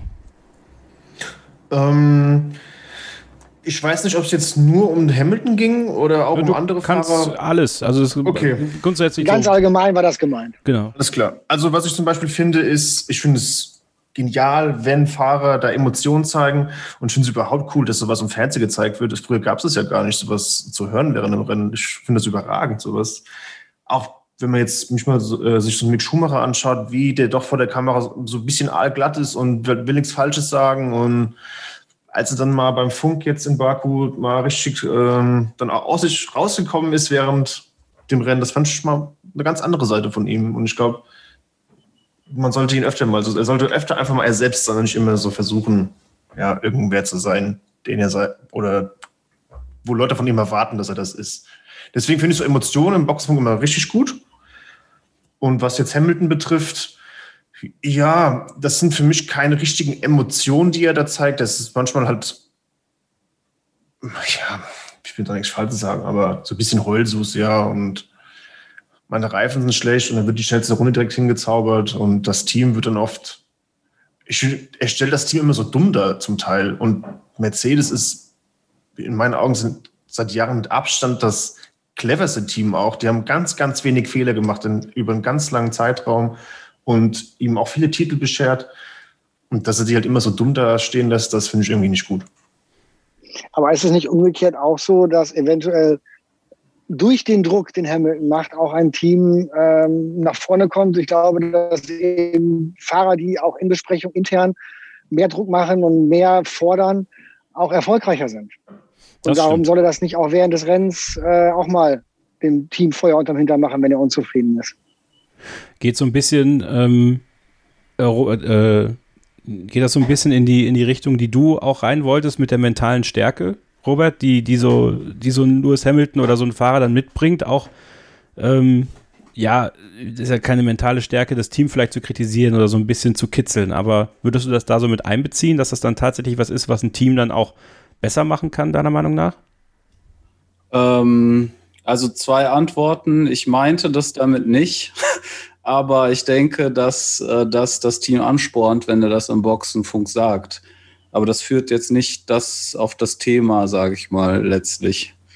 Ähm, ja, äh, wenn ich nochmal auf das von äh, das Thema zu der Sprache am Boxenfunk, ähm, sind ja auch zwei Paar Schuhe, ob es jetzt Political Correctness Sprache ist oder äh, einfach äh, Motzen umschimpfen. Das eine gehört sich halt nicht und das andere diskriminiert halt gegebenenfalls. Mhm. Also das kann man, finde ich, schon äh, auseinandernehmen. Das stimmt. Dass man darüber streitet, ob der jetzt am Boxenfunk schimpfen darf was er meiner Meinung nach auf jeden Fall darf, weil das halt der Boxenfunk und das ist halt ein Luxus für uns, dass wir da reinhören dürfen. Das ist halt einfach ein Privileg in meinen Augen. Und äh, aber da dann zum Beispiel äh, rassistische Dinge zu sagen, ist halt dann wieder noch mal ein anderes Level, so ne? Also für, ich finde, das kann man schon trennen. Diese erste Frage vom am Anfang am Podcast mit dem Problem jetzt letztlich da bin ich auch ganz bei dir. Und dann ist Political Correctness im Boxenpunkt vielleicht auch dann der falsche Ausdruck. Und gut, dass wir einen Lehrer dabei haben, der einen sprachlich dann genau einordnen kann. ähm, alles, gut. alles, gut. sehr gut, also völlig in Ordnung. Nur ein Beispiel von wegen übers Team beschweren. Ich kann mich gut erinnern, 1993, Ayrton Senna im unterlegenen McLaren. Äh, ich glaube, es waren Ford-Motoren, äh, mit denen er äh, gegen die Williams und Alain Prost noch vier Siege herausgefahren hat. Er hat ja nur einen Vertrag am Anfang, eine Million pro Rennen und hat das Auto immer, immer und immer schlecht geredet. Und er hat trotzdem vier Siege geholt in der Saison. Also das war auch ein Ansporn. Sehe ich ein, ja. Ja.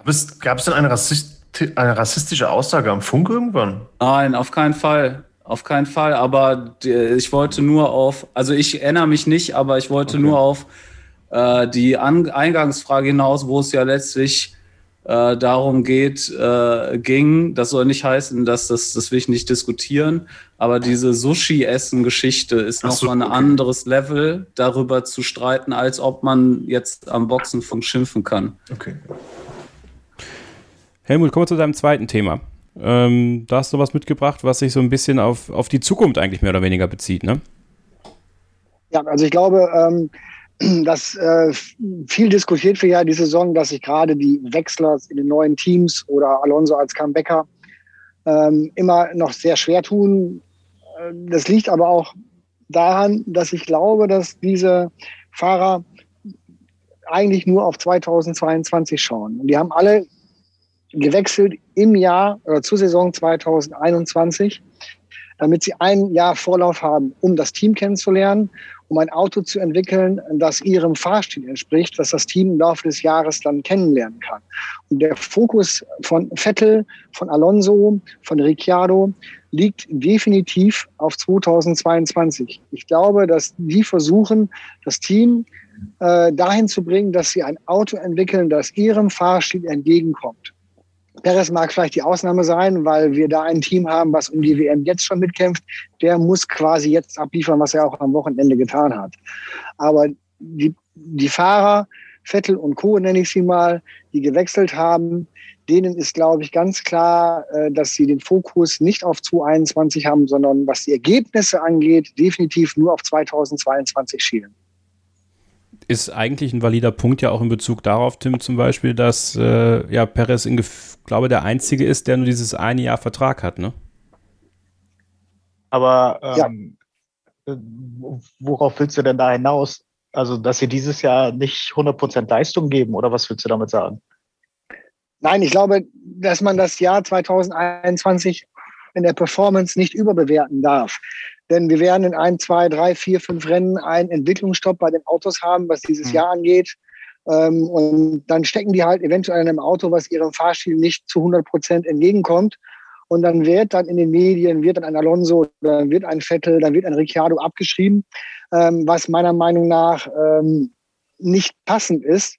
Und äh, deren Leistung wird teilweise zu schlecht bewertet, weil ganz klar ist, die haben eventuell ein Auto, nehmen wir Ricciardo, das seinem Fahrstil nun gar nicht entgegenkommt. Und das wird sich diese Saison auch wahrscheinlich gar nicht großartig ändern.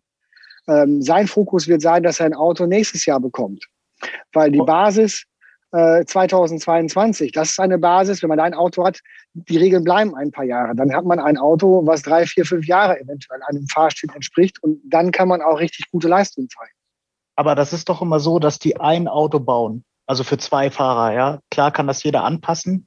Und wie ist denn das bei Fahrern, die jetzt total gegensätzliche Fahrstile haben? Da wird das ja also nicht funktionieren. Oder sehe ich das falsch? Das haben wir meiner Meinung nach letztes Jahr gesehen bei Ferrari mit Leclerc ja, genau. und äh, Vettel. da hat war ganz klar, äh, Ferrari hat auf die Zukunft investiert und hat das ganze Jahr ein Auto äh, dahingestellt, was äh, definitiv Leclerc entgegenkam, wo Vettel nicht mehr klar kam. Aber meinst du denn, dann würde, wenn jetzt, wenn wir jetzt mal Team McLaren ist, glaube ich, eine, eine gute äh, Sichtweise, die sind ja relativ weit auseinander, dann würde das ja bedeuten, dass die jetzt von Norris zu Ricardo hin entwickeln, das nächste Auto? Das ist eine gute Frage. Wer ist die Zukunft? Das ist eine sehr spannende Frage, gerade bei McLaren. Nehmen wir mal Aston Martin, da ist für mich ganz klar, dass man Richtung Vettel gehen wird, ähm, weil der eben der vierfache Weltmeister ist und ganz klar den Nummer 1 Status hat. Bei McLaren ist es ein spannendes Thema. Natürlich wollen die Ingenieure. Die Updates bekommt aber nicht der Vettel zuerst. Ja, das wird man sehen. Aber bei McLaren, äh, also ich andersrum, die Ingenieure werden versuchen, ein Auto hinzukriegen, was beiden Fahrern entgegenkommt. Ja, da und wenn man, Das ist auch ganz klar. Und wenn man die Fahrer, wenn man den Fahrstil kennenlernt und die Debriefings hat, dann wird man auch in der Entwicklung fürs nächste Jahr ein Auto haben, was für beide Fahrer passend sein wird. Wenn das natürlich so weit auseinander ist, dass einer leidet, dann ist es eine Entscheidung, die dann äh, im Laufe des Jahres gefällt wird. Aber ich glaube, dass man jetzt ähm, Autos entwickeln wird für das 2022, die beiden Fahrern entgegenkommt. Deswegen ist es kein Wunder, dass wir im Jahr 2021 so viele Wechselungen und Comebacks gesehen haben wie dieses Jahr. Aber ist das nicht ein bisschen schwierig, weil eigentlich kaum einer der jeweiligen Fahrer mit dem anderen wirklich zu vergleichen ist? Also, wen würdest du denn dann, wenn du jetzt ein Auto baust, das auf beide passen soll, wen siehst du denn dann bei McLaren zum Beispiel hinten überfallen? Weil das kann ja nicht funktionieren. Die sind ja nicht beide gleich im Fahrstil. Ja, ich muss ein Auto bauen, was eben so eine weite Range hat. Das hm, okay. gibt es ja. Also es gibt ja Autos, die sind äh, gutmütiger, da kommen mehrere Fahrer mit klar und es gibt halt, ähm, siehe Red Bull, den Red Bull kann seit einigen Jahren nur einer fahren. So, und alle anderen tun sich schwer. Weil das ganz klar ein Auto ist, was zu 100 Prozent auf Verstappen äh, abgestimmt oder entwickelt wurde. Das wird auch so bleiben in den nächsten Jahren. Und ähm, ist die Frage, ist ein Ocon oder ist ein Alonso die Nummer eins? Ist ein Vettel oder ist ein Stroll die Nummer eins? Ist ein Norris oder ein Ricciardo die Nummer eins? Das sind die spannenden Themen für 2022. Aber deshalb gucken die ja eigentlich als Fahrer, wenn ich jetzt der wäre, der Vettel oder der Alonso, dann gucke ich ja, dass ich in dieser Saison meinen Teamkollegen besiege, damit die eher mein Auto bauen. So. Das ungefähr. sehe ich ganz genauso. Ja. ja. Also klar, die haben sicher schon eine langfristige, so einen langen Blick auf ähm, 2022 und 2023. Aber ich glaube nicht, dass sie deswegen dieses Jahr aus dem Fokus verlieren. Und ich glaube, die sind auch alle hochmotiviert, dieses Jahr Top-Leistungen abzuliefern und genau aus diesem Grund auch den Teamkollegen zu schlagen. Weil auch der Teamkollege hat ja die Langsicht auf nächstes Jahr. Der ist ja nicht anders. Nur weil das Team nicht gewechselt hat, sind die Ziele ja nicht anders muss ja erstmal so gut sein, dass äh, das Auto, was dein Vater bezahlt, äh, in die Richtung des Nichtsohns entwickelt wird. Na, auf der anderen Seite, wo der Helmut einen Punkt hat, ist ja, wenn wir jetzt von Teams reden, die sowieso keine Chance haben, eine Weltmeisterschaft zu gewinnen, dann macht es ja wahrscheinlich mehr Sinn, tatsächlich ein Auto zu bauen, mit dem beide Fahrer besser klarkommen, damit ich mehr Punkte für die Konstrukteursmeisterschaft sammle, oder? Ja, das sehe ich auch so. Aber das ist ja dann eine interessante Frage. Gut, dass du diesen Übergang findest, Tim. Äh, wie steht ihr denn dann zu diesem, ähm, ja, dieser Balance of Development, die sich dann ja auftut? Also könntet ihr euch vorstellen, dass wenn so ein Team merkt, oh, okay, viel nach vorne, viel nach hinten, oh, vielleicht geht noch was nach hinten am Ende, äh, ja, um sich dann am Ende mehr Entwicklungszeit raus baldowern zu können. Also glaubt ihr, da denken die gar nicht drüber nach? Ich glaube, das kommt auch auf den finanziellen Background des Teams an. Ja. Hm. Ähm, je nachdem, wie, wie sehr bin ich auf das Geld angewiesen, das ich durch die Konstruktions-WM bekomme und wie realistisch sind die Plätze, die ich machen kann. Ne? Aber diese Windkanalzeit, die du hast, ist natürlich schon, oder die du nicht hast, je weiter ah, ja, vorne okay, du stimmt, stehst, ja. das ist ja schon schwierig. Also ich finde, das ist, das ist so eine Neuerung, wo ich noch nicht so wirklich weiß, ob es den Wettbewerb stärkt für die Saison. Also zukünftig vielleicht schon, weil natürlich diese Teams, die weiter hinten sind, mehr Windkanal machen können, wenn sie denn das Geld haben, einen Windkanal zu bedienen. Also bei Haas stelle ich mir das ein bisschen schwer vor manchmal.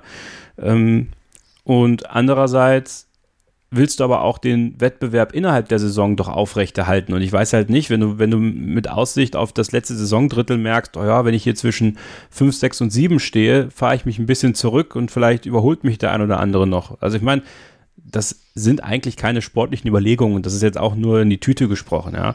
Aber ich weiß nicht, ob diese Neuerung wirklich den Wettbewerb innerhalb der Saison stärkt oder vielleicht sogar schwächt. Naja, wieso sind das keine sportlichen Überlegungen? Also würde ich jetzt nicht so wegschieben, die Gedanken. Ich glaube, da hast du schon einen Punkt an der Stelle, ja. ja es wäre es wär ja per se Wettbewerbsverzerrung. Naja, das wäre das Ausnutzen der Regeln, genauso wie ein Flexi-Wing zu bauen. Ha? Na, okay, stimmt. Okay. Also, ja, so gesehen, so gesehen schon, aber irgendwie, irgendwie komisch über sowas nachzudenken. Also ich glaube, das ist eher eine Frage der strategischen Ausrichtung der Entwicklung als äh, weniger einer strategischen Ausrichtung während eines Rennens.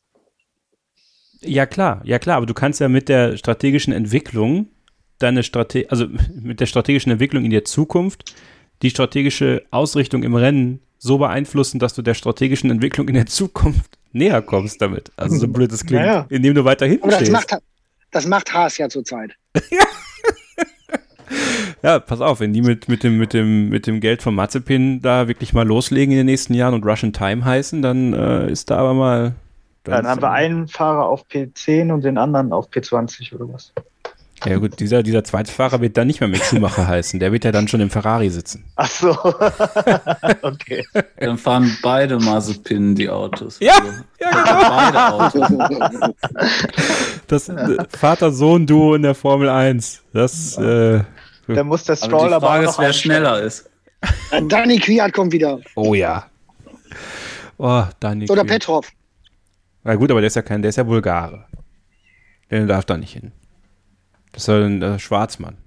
Schwarzmann. Ja, ich glaube, allgemein ist das ja. Äh, auch schwierig zu beantworten. Man kann natürlich nicht in die Teams reingucken, aber ich denke, das sind alles valide Argumente, die hervorgebracht worden sind, die sich die Teams bestimmt auch überlegt haben. Ja. Dafür, ist, dafür ist so ein Stammtisch ja da. Ne? Das ist ja so. Ja, also einfach diese, diese wilden Sachen auch reinzuschmeißen. Wir machen eine kurze Pause. Ist, ja, oh, Helmut, komm, sag. Ja, das ist auch noch ein noch Satz zu Mercedes. Auch das ist ein Punkt, ähm, deswegen noch keine Bottas-Entscheidung getroffen wurde. Denn solange Hamilton noch nicht einen Vertrag hat für 2022, wird man sich Bottas warm halten, weil man immer noch einen Fahrer hat, der äh, das Fahrzeug weiterentwickeln kann. Mm, aber theoretisch könnte man ja Russell das auch zutrauen, das zu tun.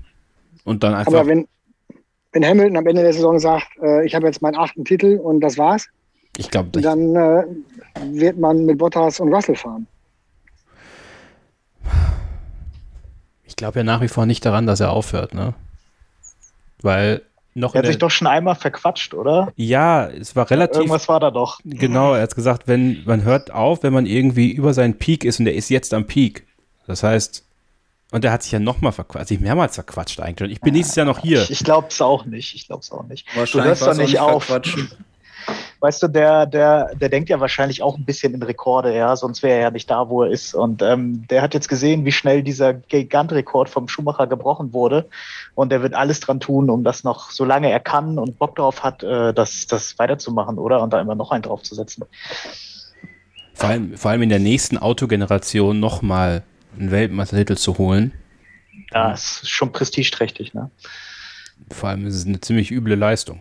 Also das ist, ja. also wenn er das schaffen würde, okay, klar, das musst du auch erstmal schaffen. Die Konkurrenz wird natürlich nicht schlechter. Ähm, aber manchmal habe ich so das Gefühl, so ein Hamilton sagt ja auch nichts ohne Bedacht. Also auch dieses, ne, wie gesagt, diese Codesprache im Boxenfunk, wenn er sagt, meine Reifen sind kaputt, dabei ist das, glaube ich, einfach nur Code für, ich kann jetzt ja, eigentlich noch weiter. Sein, Das muss mittlerweile Code sein. Ja, ja. Ähm, das ist, also das wird ja wirklich sehr, sehr interessant. Wir machen mal eine kurze Pause jetzt und dann äh, bin ich gespannt darauf, was, über was Robert sprechen möchte. Ich sehe hier seine Liste und mal gucken, was er sich davon äh, aussucht. Also alle Themen werden wir wahrscheinlich nicht durchbekommen, Robert, aber äh, ein bisschen was auf jeden Fall. Also bleibt dran. Hier bei Starting Grid, dem Formel 1 Podcast auf meinsportpodcast.de.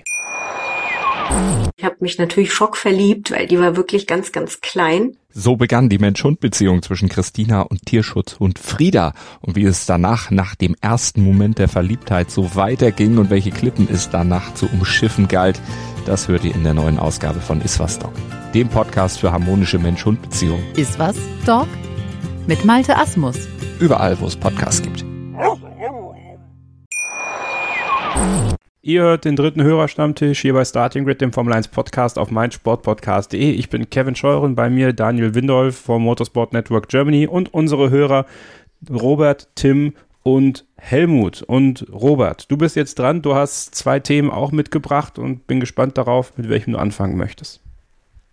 Ähm, ja, das erste wäre, das habe ich bisher in dem Kontext noch nie besprochen gehört, in, also im Formel 1 Kontext, nämlich oder vielleicht sogar im Sportkontext äh, die Frage, äh, wie ihr das so findet, dass äh, sehr viele Fahrer ähm, in einem Land wohnen, in dem sie, äh, in dem sie nicht geboren sind und auch nicht unter dessen Flagge sie fahren und jetzt vor allem in dem äh, mit dem Auge darauf, dass sie dort dann auch keine Steuern zahlen, wo sie für welches Land sie fahren und wo auch die Fans sich dann diesem Fahrer zugehörig führen, äh, fühlen.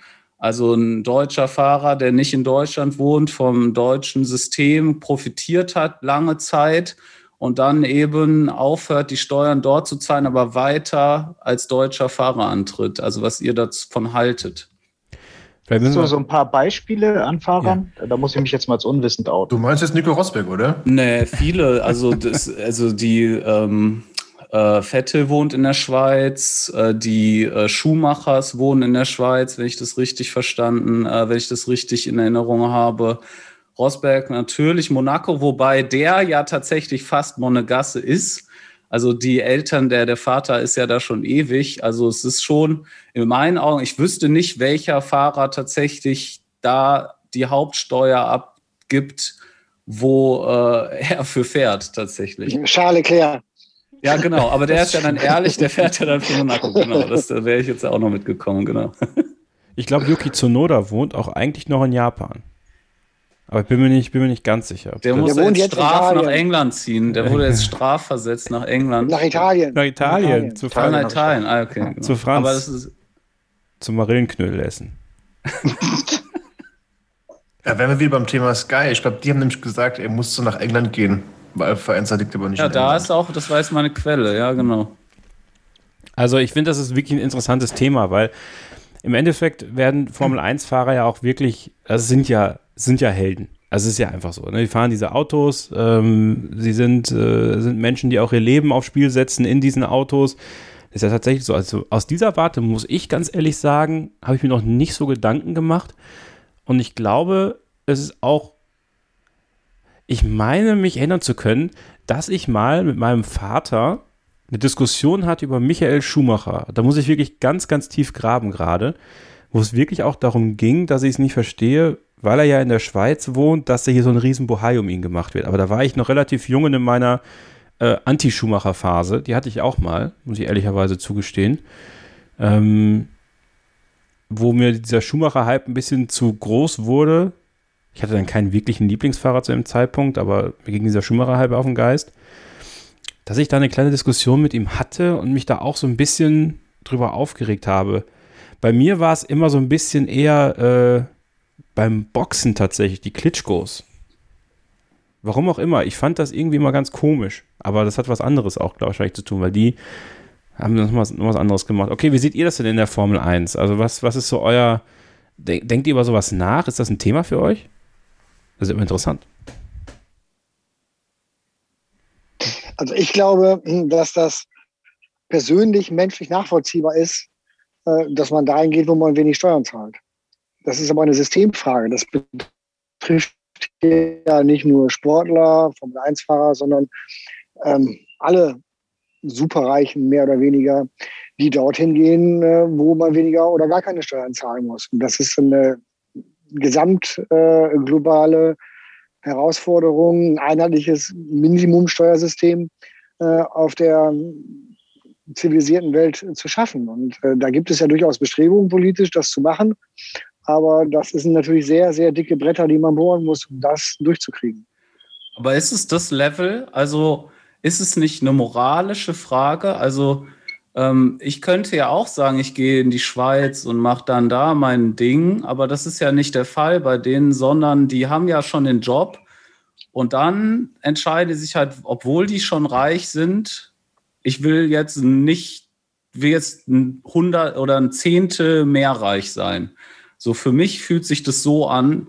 Ähm, ich blende das auch aus, ich kann das auch ausblenden, aber für mich fühlt es sich irgendwie so an, aufgewachsen irgendwo zu sein. Und dann ist es für mich eine moralische Frage, dann auch das Geld, was man quasi, von dem man äh, durch die Steuern profitiert hat, äh, dann wieder einfließen zu lassen in das System. Und man selbst hat es halt geschafft und andere schaffen es nicht. So, das ist halt meine Gedanke hinter dieser Diskussion. Ich bin da ganz bei dir. Nur seit wann hat Geld was mit Moral zu tun? Ja, das stimmt. Aber sollte, also warum, ich, die Frage ist dann vielleicht aber auch, warum, wo, also wieso ist das so akzeptiert? Also warum blendet man das komplett aus, so offensichtlich? Ich glaube, weil kein Fahrer das so zugibt.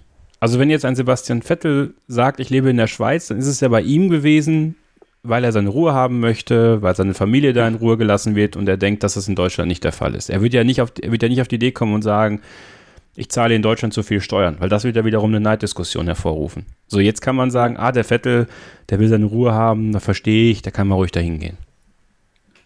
Bei dem Beispiel. Also, wenn ich da mal reingrätschen darf, also ich sehe das einfach mal als Fan, als Formel 1-Fan. Mir ist es ehrlich gesagt total wurscht, wer wo seine Steuern zahlt.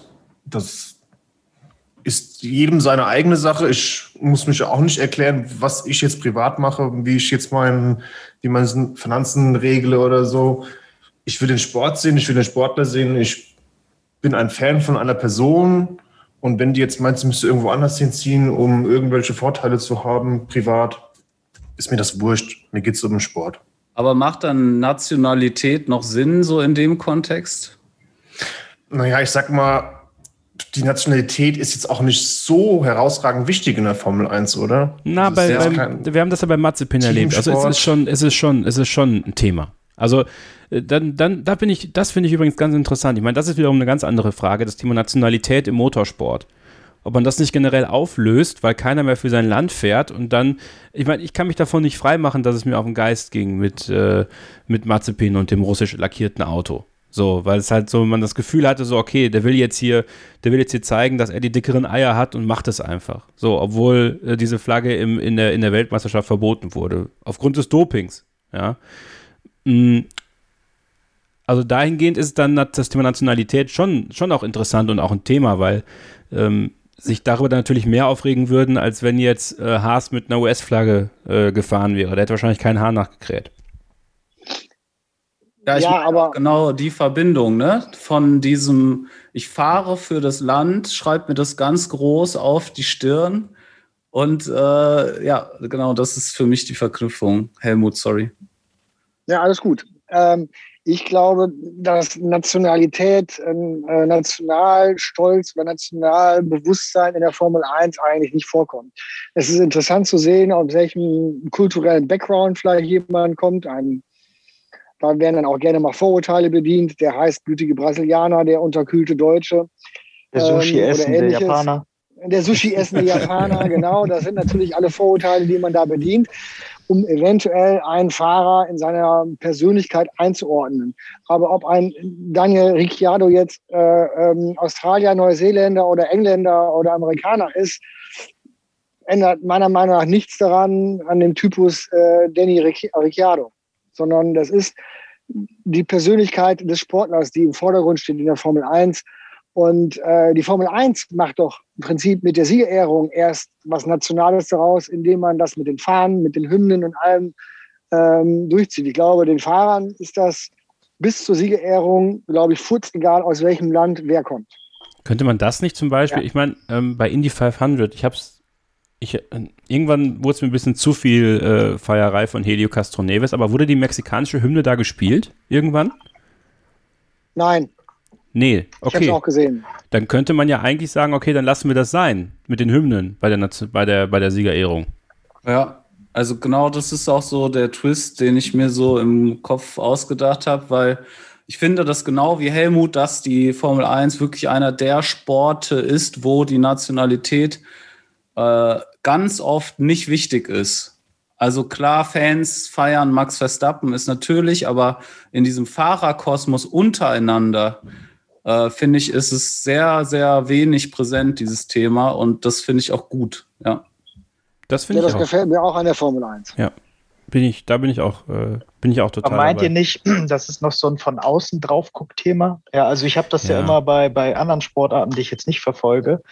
Dann sieht man dann, ah, hier schon wieder die Amerikaner, die sind da so gut. Oder die, die skandinavischen Länder, die sind im Wintersport so gut. Ja, ähm, mhm. dass das vielleicht ein Punkt ist, warum die Formel 1 das auch äh, irgendwie hat, weil man damit wieder Leute und Sympathien anzieht auf irgendeine Weise.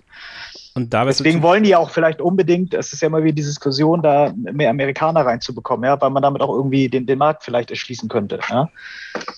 Und da wäre es natürlich interessant zu sehen, ob das nur deutsches Denken wieder ist und deutsche Draufsicht, so weil wir uns über sowas Gedanken machen. Ja. Da wüsste ich jetzt, würde ich jetzt gerne mal, ich weiß nicht, wenn ihr Brite seid, ja, kommt doch mal in die Sendung, Hörersprechstunde im Juli und sagt mir mal, sehen die Briten Lewis Hamilton als Brite? Also ich meine, das ist ja interessant, weil das ist ja in gewisser Weise das Referenzland für Motorsport in Europa gefühlt. Ja, also äh, manche würden sagen, ja, das Epizentrum ist Deutschland. Nein, das Epizentrum ist nun mal Großbritannien. Ähm, aber da mal. Ja, da kann, ja. da kann man ja auf 92 schauen, als Menzel Weltmeister wurde und das Silverstone-Rennen 92. Ähm, der ist ja gar nicht mehr in die Boxengasse gekommen ähm, in der Ehrenrunde, ja, weil die Strecke überfüllt war. Ähm, da, da ist, da ist äh, ähm, Silverstone explodiert. Ähm, und natürlich ist auch Hockenheim explodiert unter Schumacher-Zeiten. Ja, und da, ich glaube, das ist dann so dieser nationale Punkt noch. So, ne, wo dann, also wo Lewis Hamilton in Silverstone auch auf den Armen getragen wurde, äh, nachdem er, nachdem er da mal gewonnen hat. Und ähm, ich finde, das ist ein Stück weit, ich meine, die Amerikaner, das, was du da hast, ist halt dieser amerikanische Stolz, also dass du sehr diesen Fokus auf das Amerikanische hast, dass vor allem die amerikanische Nationalhymne gespielt wird. Ähm, aber das war es dann auch ab dann ist es dann denen, glaube ich, egal, äh, wo der herkommt. Außer, wahrscheinlich denken die, außer der ist Russe. Dann haben die auch keinen Bock drauf. Äh, das ist ja auch so eine Sache, ne? Ähm, aber es ist ein interessantes Thema. Also ich hoffe, ähm, sind damit jetzt niemand auf die Füße getreten. Kann ja sein, aber selbst dann, ne, schreibt es uns und dann, dann gehen wir damit irgendwie um. Also es, es ist aber. Bitte auf meine Kappe. Äh, nee, darum geht es ja nicht. Also also ich finde, es ist durchaus ein wichtiges und interessantes Thema, was, worüber ich mir halt auch Gedanken gemacht habe, weil ähm, im Nachklapp zu dieser Marzipin-Geschichte, auch da war ja bei Telegram und Facebook sehr viel Diskussion, ähm, auch ähm, in Bezug auf diese Flaggen und, und ob man, ob man Flaggen auf Autos darstellen muss, ob das jetzt die französische Flagge ist oder, oder äh, das Auto von Sauber ist ja auch die polnische Flagge dieses Jahr eigentlich. Ne? Also man hat ja die, man hat es ja gedreht und jetzt ist es ja quasi die polnische Flagge. Ähm, für Orlen, ist ja ein polnisches Erdölunternehmen. Und deswegen ist, ist da halt so eine, so eine Frage, ob man das machen muss unbedingt oder nicht oder wie auch immer. Und deswegen dann auch in Bezug auf die Fahrer. Ich finde das durchaus interessant und diskussionswert, das mal zumindest zu Aber durchdenken. wir können ja die nationalen Symbole ja nicht weglassen. Ein Aston Martin fährt in British Racing Green ein Ferrari fährt im italienischen Rot. Ähm, naja, warte mal. Silberpfeil fährt Silber. Das ist eine deutsche Farbe. Ähm, äh, traditionell. Die wird mit, mit deutschen Audi oder Auto Union und Mercedes verbunden. Ähm, und genauso ist es eben mit Blau und Alpin und Frankreich. Das ist halt die französische Nationalfarbe. Also Ferrari ist ja erstmal Philipp Morris Rot. Ja, also es ist ja nicht, ich weiß nicht, ob das jetzt so italienisch ist, ne? Also ich weiß nicht, Philip Morris nicht auch ein amerikanisches Unternehmen? Ja. Ja. Also fahren sie, fahren im Marlboro Rot. solange, solange Ferrari mit Marlboro im Kontakt steht, ist es, aber ich weiß, was du meinst, ja. Also, ne, Akzentuierung oder das, das Darstellen ist, ist ja, ja, glaube, da gibt es halt kein, kein richtig und kein falsch, aber darüber mal nachzudenken, finde ich durchaus äh, in, der, in der jetzigen Zeit, wo wir jetzt sind, 2021, nicht verkehrt zumindest. Ähm, Robert, dein zweites Thema, mentale Stärke, das finde ich sehr interessant. Was meinst du damit? Ähm, da kann ich erst eine Frage an die Runde äh, voranstellen, nämlich ob äh, ihr Vorbilder habt in der Formel 1 und auch dann explizit so Eigenschaften von einzelnen Fahrern euch rauspickt und die vielleicht versucht für euch auch anzuwenden. Also ja und nein äh, würde mir da auch reichen. Also oder ja. Also ich kenne die Fahrer dafür viel zu wenig. Ja? Also ich muss auch sagen, ich gucke fast nie irgendwelche Interviews dazu oder so. Ich genieße einfach nur äh, den Rennsport. Ich könnte jetzt gar nicht sagen, welcher Fahrer welche Eigenschaften hätte, den ich nacheifern so sollte. Okay, und Vorbilder vielleicht einfach?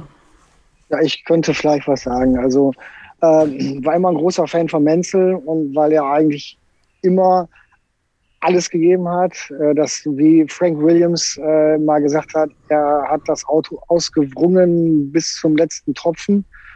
Und er hat immer gekämpft und hatte, glaube ich, drei Weltmeisterschaften, zwei oder drei Weltmeisterschaften durch Pech oder falsche Strategieentscheidungen verloren. Er, er hätte eigentlich dreifacher oder vierfacher Weltmeister sein können.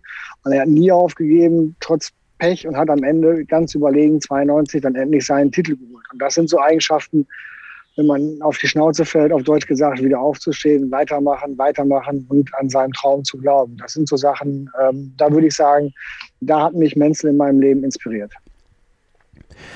Seitdem ich das Buch von ihm, Staying on Track, äh, gelesen habe, kann ich das sehr gut nachvollziehen, was du da gerade gesagt hast. Also da ist sehr, sehr viel dabei. Ja, seine, seine, Autobiografie kann ich auch nur definitiv empfehlen. Ein sehr, ja. sehr gutes Buch. Absolut. Vielleicht das beste Formel 1 Buch, was ich bislang gelesen habe. Von einem Fahrer. Die, also. Ja, sehe ich auch so. Daniel, hast du da jemanden? Nee, also da muss ich ehrlich sagen, habe ich jetzt kein Vorbild oder habe mich da jetzt von irgendwem inspirieren lassen. Kurz und knapp. Also wenn, wenn ich mir einen aussuchen müsste aus der aktuellen Formel 1, dann ist es für mich Lewis Hamilton, ehrlich gesagt. Also ähm, ja, man kann, man kann äh, zu seiner, seiner Art und Weise stehen, wie man will. Also ich weiß auch, dass, dass es einige gibt, äh, vor allem bei uns in der Telegram-Gruppe, die, die ihm gar nichts abkaufen von dem, was er nach außen hin projiziert. Ähm, aber man kann es nicht von der Hand weisen, dass dieser Mann extrem inspirierend ist für viele Leute, auch außerhalb der, des Formel 1-Kosmos. Und das ist das, was ihn komplett unterscheidet vom Rest der Formel 1. Also viele dieser Fahrer sind halt genau das, sind Formel-1-Fahrer, haben aber kaum Strahlkraft nach außen. Die stellen eigentlich für, für Außenstehende nichts dar. So ein Lewis Hamilton ist da komplett anders. Ich habe mir jetzt heute das Interview mit Jeff Gordon angehört bei äh, Beyond the Grid. Und ähm, wie er von Lewis Hamilton erzählt, ist schon beeindruckend dafür, dass es halt, also man würde ja meinen, so ein amerikanischer Fahrer, der interessiert sich jetzt nicht so, also der interessiert sich sehr für die Formel 1, aber so diese Nähe, die man mit ihm und Lewis Hamilton hatte, ähm, das hat man da schon rausgemerkt und äh, ja, dieses Streben nach, nach dem maximalen Erfolg, äh, das imponiert mir schon von Lewis Hamilton, muss ich ganz ehrlich sagen. Also ich finde ihn schon, ähm, also, also ich finde ihn schon inspirierend, aber jetzt mein, mein Vorbild wäre, weiß ich nicht. Also dafür ist er wirklich auch zu weit weg. Aber er, er, inspiriert einen schon. Also wenn man sich darauf einlässt, kann er schon wirklich, äh, kann er einen schon wirklich bewegen, meiner Meinung nach. Ja, also genau das ist auch der Grund, warum ich das auf den Tisch gepackt habe. Äh, und deshalb habe ich es auch mentale Stärke ge genannt, weil ich irgendwie ganz oft so Formel-1-Fahrer in talentierte Fahrer äh, und äh, fleißige Fahrer so ab äh, unterteile. Und ähm, ich bin auch eher der Fleißige und jetzt kommt so das, was man eher nicht erwartet. Deshalb ist, auch, wenn ich nicht der größte Fan von Nico Rosberg bin, ist für mich dieses eine Jahr, was er da hingelegt hat, äh, weil das ungefähr zeitgleich war während meines Mathestudiums, äh, so inspirierend, weil er im gleichen Jahr so ungefähr wie ich auch alles zusammenkriegen musste während ich den anderen, äh, also ich habe ja Lehramt studiert, aber ich musste mit den Mathe-Leuten, äh, Mathe-Fachstudenten äh, mit studieren, äh, musste ich auch alles zusammenkriegen, weil ich auch einfach nicht das Talent dazu hatte. Und ähm, Genau, und deshalb habe ich mir ganz viel von Rosberg in dieser Zeit abgeschaut und weshalb ich riesen Respekt davor habe, dass er erkannt hat in einer Ära, in der äh, Lewis Hamilton ausnahmsweise mal schlagbar war oder in einem Jahr, wo er gerade äh, seine Feierphase hatte in dem Vorjahr und dann vielleicht zu lange gebraucht hat, um aufzuwacken, alles zusammengepackt hat und dann auch noch danach die Größe zu haben, ja, sorry, das kriege ich nicht noch mal hin, ich bin raus. Äh, das war für mich sehr beeindruckend, da habe ich sehr viel von abgeschnitten. Und, äh, und äh, um das abzurunden, um noch viel mehr tut mir leid, der Herr Bottas, weil der genau das Gleiche macht. Ähm, und Lewis Hamilton halt nicht diese Phase hat aktuell. So, das ist so meine Sache auf mentale Stärke. Deshalb habe ich das mentale Stärke genannt, weil nämlich jetzt so ein Punkt gekommen ist, wo, glaube ich, auch ein äh, Valtteri Bottas das nicht mehr aufbringen kann diese Konzentration, um vielleicht Lewis Hamilton zu schlagen. Genau. Wo du da dann das Thema Talent aufgemacht hast, ne? Und wenn wir mal Bottas und Rosberg vergleichen, vielleicht ist es ja, ist es ja dann eine Talentsfrage, gar nicht mal eine, eine Fleißfrage bei Bottas. Genau, das wäre die Frage, genau. Das ist ja immer unser Problem in der Formel 1, dass wir das äh, leider nicht äh, entscheiden können, weil wir die nicht ins gleiche Auto setzen können und einfach mal fahren lassen können. Das wollen wir ja von Hamilton und Max Verstappen auch unbedingt. ja. Ja, aber ich finde das schon interessant. Also diese, diese äh, sind ja auch mentale Spielchen, die man dann immer führt. Also gerade bei Hamilton und Rosberg war das ja ganz, ganz extrem. Also wie die beiden sich ja auch wirklich äh, in der Psyche bekriegt haben. Ähm, ist das, ja, es geht wahrscheinlich ein bisschen zu weit, Tim, aber wenn man, wenn man ja auch die Geschichte der beiden kennt, die beiden haben mal als Freunde angefangen und sind am Ende als, äh, ich will sagen, erbitterte Feinde auseinandergegangen, aber irgendwie ein Stück weit ist es ja schon so, was ja auch wiederum so ein bisschen traurig ist, was der, was der Sport dann aus den beiden gemacht hat. Ja, das ist halt, äh, wenn man das Ziel hat, die Nummer eins zu sein, geht das wahrscheinlich wohl nur so, ja. Das sind halt Profis, und wenn die ihr Ziel erreichen wollen, dann wahrscheinlich um, um jeden Preis. Ich weiß nicht, ob der, der Rosberg jetzt besser damit schlafen kann, einen Freund weniger zu haben und einen Weltmeistertitel mehr. Kann man nicht sagen von außen. Ne? Aber waren die Freunde ja. irgendwann? Na, die, doch, ich glaube schon. Also, die haben es ja immer wieder auch, ich meine, die haben es halt immer wieder nach außen propagiert auch. Also, die waren ja im Kartsport immer viel miteinander unterwegs. Schon früher als Jugendliche. Dann gab es doch auch diese Szene in, irgendwo haben sie im, im, im, im, im Green Room doch springend gefeiert. Ich weiß nicht genau, welches Rennen das war. Ob da Rosberg gewonnen hat, irgendwas oder Williams oder sowas aufs Podium gefahren ist mal irgendwann. Ich glaube, das war Australien 2008, wo beide Podium geholt haben. Ja, also da waren sie sich ja noch sehr nah und dann, dann irgendwann brach das halt komplett. Also ja, da kannst du dann, kannst dann schon die Frage stellen, okay, ähm, wer ist am Ende mental stärker von den beiden? Ähm, das würde dann wahrscheinlich doch Lewis Hamilton sein, weil Nico Rosberg diese mentale Stärke nicht aufrechterhalten konnte, sich im nächsten Jahr noch diesem, dieser Herausforderung zu stellen, sozusagen den ja. Titel verteidigen zu können. Aber es bleibt ja immer noch in der Formel 1 das Highlander-Prinzip. Es kann nur einen geben, am ja. der gewinnt. Und das, es ist ein Sport, da muss ich mal Ralf Schumacher zitieren, ein Sport der Egoisten. Und das bleibt ist. auch so. Und wenn an der Spitze der beste Freund steht und man Weltmeister werden will, dann muss man den besten Freund auch von der Strecke drängen, im Zweifelsfall.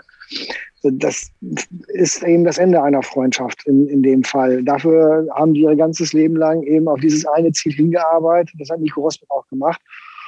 Nach meiner Einschätzung von außen, glaube ich, kann er gut damit leben, dass er eben Lewis Hamilton geschlagen hat. Und dass dann vielleicht eine Freundschaft äh, ähm, beendet wird, äh, das kann ja auch wieder belebt werden in einer Nachsportkarriere, äh, wie sich auch ein Prost und Senna, die sich nun wirklich als erbitterte Feinde äh, bekämpft haben, auch kurz vor Sennas Tod eigentlich äh, wieder versöhnt haben.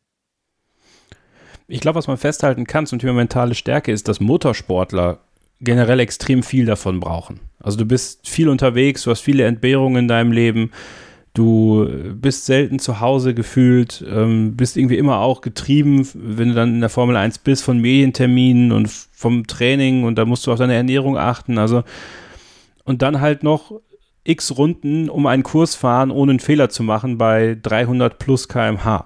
Und ich glaube, das ist schon eine sehr beeindruckende Leistung, die sie zeigen, die wir vielleicht als Fans manchmal nicht, nicht genug wertschätzen vielleicht. Ist das, also würdet ihr euch da selber auch manchmal in die Pflicht nehmen und sagen, okay, ich rede da manchmal so ein bisschen suffisant drüber. Ich meine, es gehört ja auch dazu, ne? so ein bisschen darüber zu reden, als ob man das selber machen könnte. Aber wer schon mal eine halbe Stunde durchgehend Kart gefahren ist, äh, der weiß, dass, dass selbst das für den Körper eine extreme Belastung ist. Und dann, wie, wie ist das dann im Formel-1-Auto? Also habt ihr euch dabei auch schon mal erwischt, wo ihr dann, wo ihr dann so im, im Moment danach irgendwie gesagt habt, oh, jetzt habe ich aber auch irgendwie über die Stränge geschlagen mit, mit Kritik oder mit sowas? Nein? Ja? ja schon lange also, schon. Ich, ja, ich wollte jetzt nicht ja. schon wieder reingrätschen, aber Helmut. Robert, du zuerst. Okay, ähm, ja, also ich, genau das ist es ja für mich, äh, weil ich mir das so abgucke und versuche, das auf meinen äh, Kosmos zu transportieren, wenn ich das brauche. Wenn man hat ja mal Phasen, wo man es vielleicht braucht, ähm, dann äh, gucke ich mir das ab und deshalb habe ich auch immer extrem viel Respekt davor.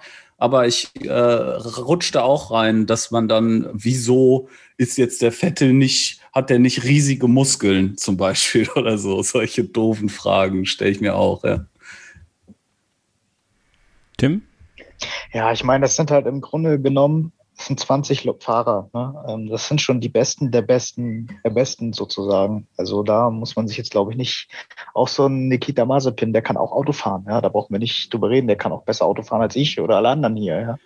Ähm, also da darf man, glaube ich, nicht, äh, was das Fahrerische Können zumindest angeht, äh, äh, meinen, dass das keine Leute wären, die, die nicht besonders wären. Ja? Das sind alles besondere Leute, die hier sind, auch wenn sie nur Letzter in einem Rennen werden das muss man sich schon immer vorhalten und äh, da ein bisschen Selbstreflexion betreiben. Helmut? Na, dann, dem kann ich eigentlich nur zustimmen, denn der Respekt, äh, selbst äh, ein Mazepin verdient Respekt, ein Latifi verdient Respekt, den wir haben, eben es geschafft bis in die Formel 1. Und ich würde nicht sagen, dass es die 20 Besten sind. Ich würde so 10, 15 Fahrer sagen, dass es die Besten sind. Irgendwo gibt es einen Graubereich.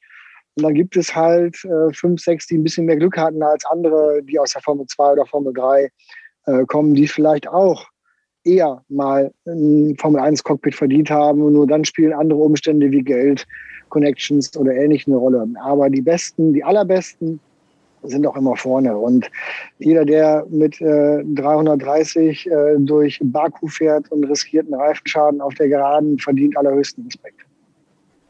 Daniel, hast du noch abschließende Gedanken zu dem Thema?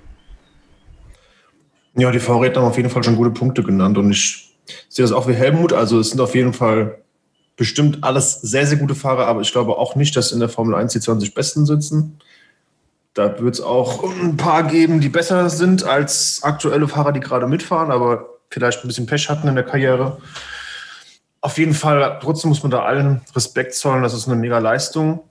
Was ich aber finde, was auffällt, wenn man mal so alte Rennen sich so in Erinnerung ruft, wie fertig doch Fahrer früher aus den Wagen ausgestiegen sind und heute sehen nicht geschwitzt aus. Die sind munter, happy. Früher sahen sie auch total dehydriert aus. Also ich weiß nicht, ob die heute besser durchtrainiert sind, ob sie generell fitter sind, bessere Möglichkeiten haben als die Fahrer damals oder ob es damals auch anstrengender war.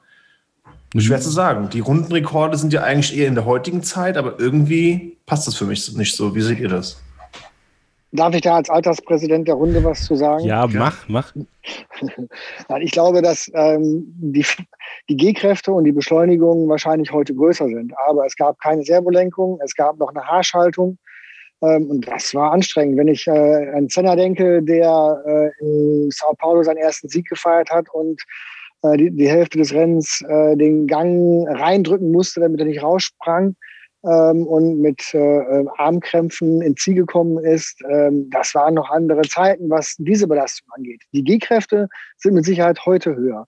Aber wenn man einen Roman Grosjean hört, der jetzt in der Indica fährt und äh, plötzlich sehr, ohne Servolenkung fahren muss, ist für ihn auch eine Umstellung gewesen. Stimmt, hat er nämlich gesagt. Es ist wesentlich schwieriger zu lenken, das Ding, äh, als in Formel 1 ja, ähm, ja, das sind auch ich glaube schon, dass die Fitness und dass die Art und Weise, wie Fahrer trainieren, natürlich eine ganz andere ist, als es in den 70er, 80ern war. Also ich glaube, in den, in den 80ern hat man mehr gelebt als trainiert. So 70er, 80er, wir haben es aber in unserer Vintage-Serie gehört, bei äh, Emerson Fittipaldi und auch bei Mario Andretti. Da wusstest du halt nicht, ob der Tag der nächste der letzte ist.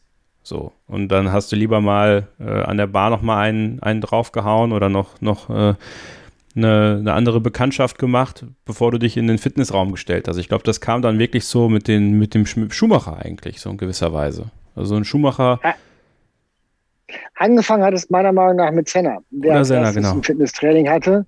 Schumacher hat das auf ein ganz anderes Level gemacht. Aber der erste, der wirklich äh, gezielt trainiert hat, war ein Ayrton Senna.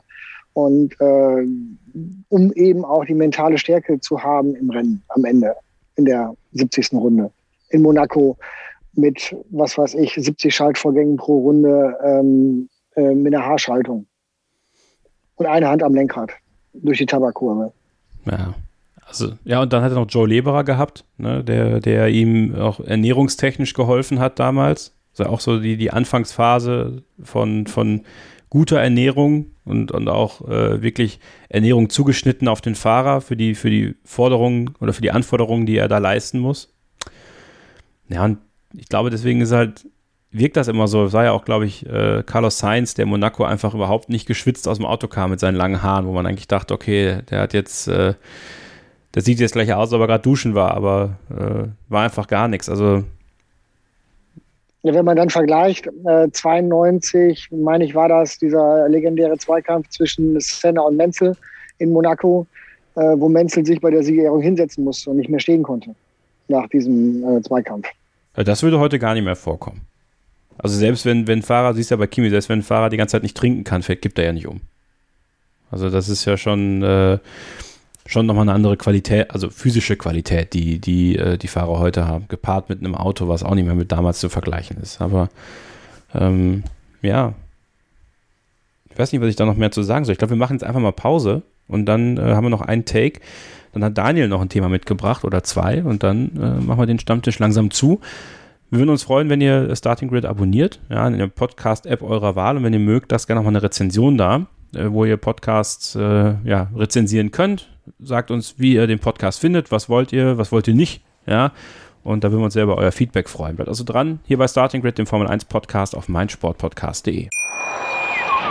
Wie viele Kaffees waren es heute schon? Kaffee spielt im Leben vieler eine sehr große Rolle. Und das nicht nur zu Hause oder im Café, sondern auch am Arbeitsplatz. Dafür gibt es Lavazza Professional. Kaffee am Arbeitsplatz, der genauso lecker schmeckt wie in eurem Lieblingscafé. Die perfekte Kaffeelösung für jede Art von Unternehmen. Klein, mittel, groß. Ihr habt auf jeden Fall einen Kaffee, der schmeckt. Die richtige Motivation für eure Arbeitstage. Alle Infos zu Lavazza Professional findet ihr auf lavazzapro.de mit allen Kaffeelösungen für euer Büro.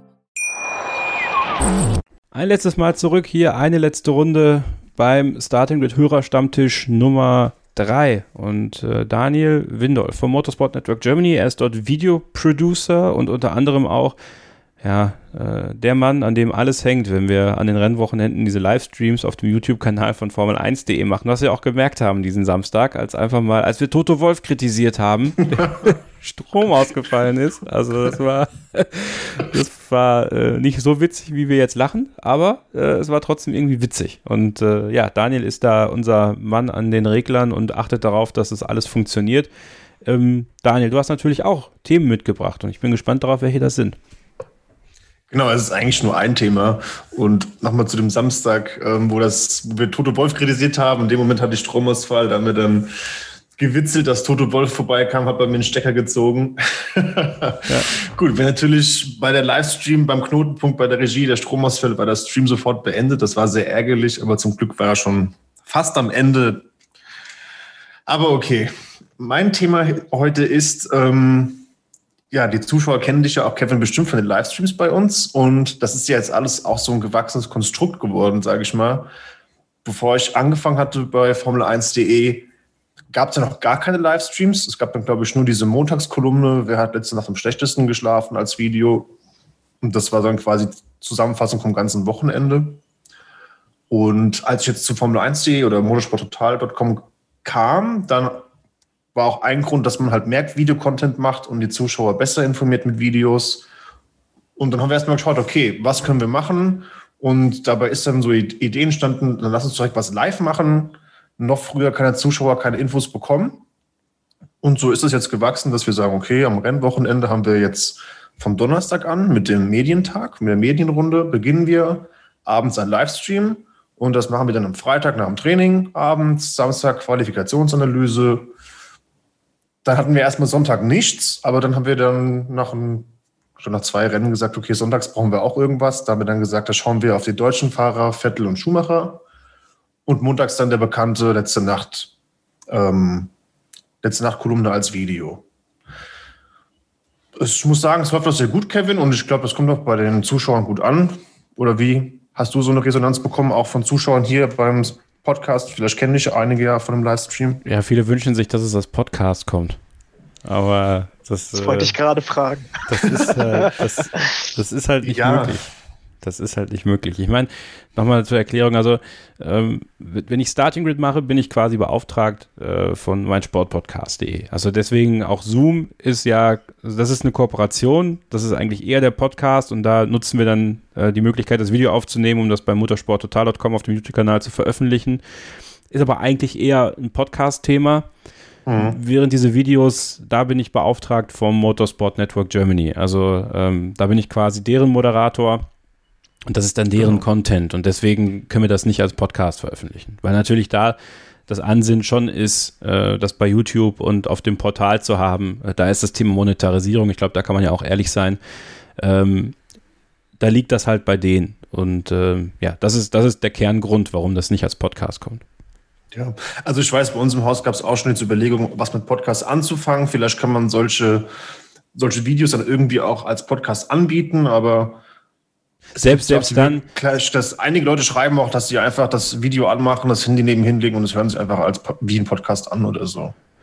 Selbst dann würde es aber vermutlich, also würde uns natürlich freuen, wenn wir es über den Starting Grid Feed machen, aber ich denke, äh, dann wird man sicherlich seitens des, des Networks äh, was vielleicht selber machen. Aber das ist, das ist alles, glaube ich, noch etwas, was, was noch kommen kann, was wir auch in der Hörerumfrage bei uns gemacht haben, ähm, ja, die ihr dringend mal machen solltet. Also wenn ihr noch nicht äh, an der Hörerumfrage teilgenommen habt, wir möchten natürlich auch ähm, den Podcast oder die Angebote, die wir machen, ähm, abseits des Podcasts noch verbessern. Also diese Hörersprechstunde zum Beispiel.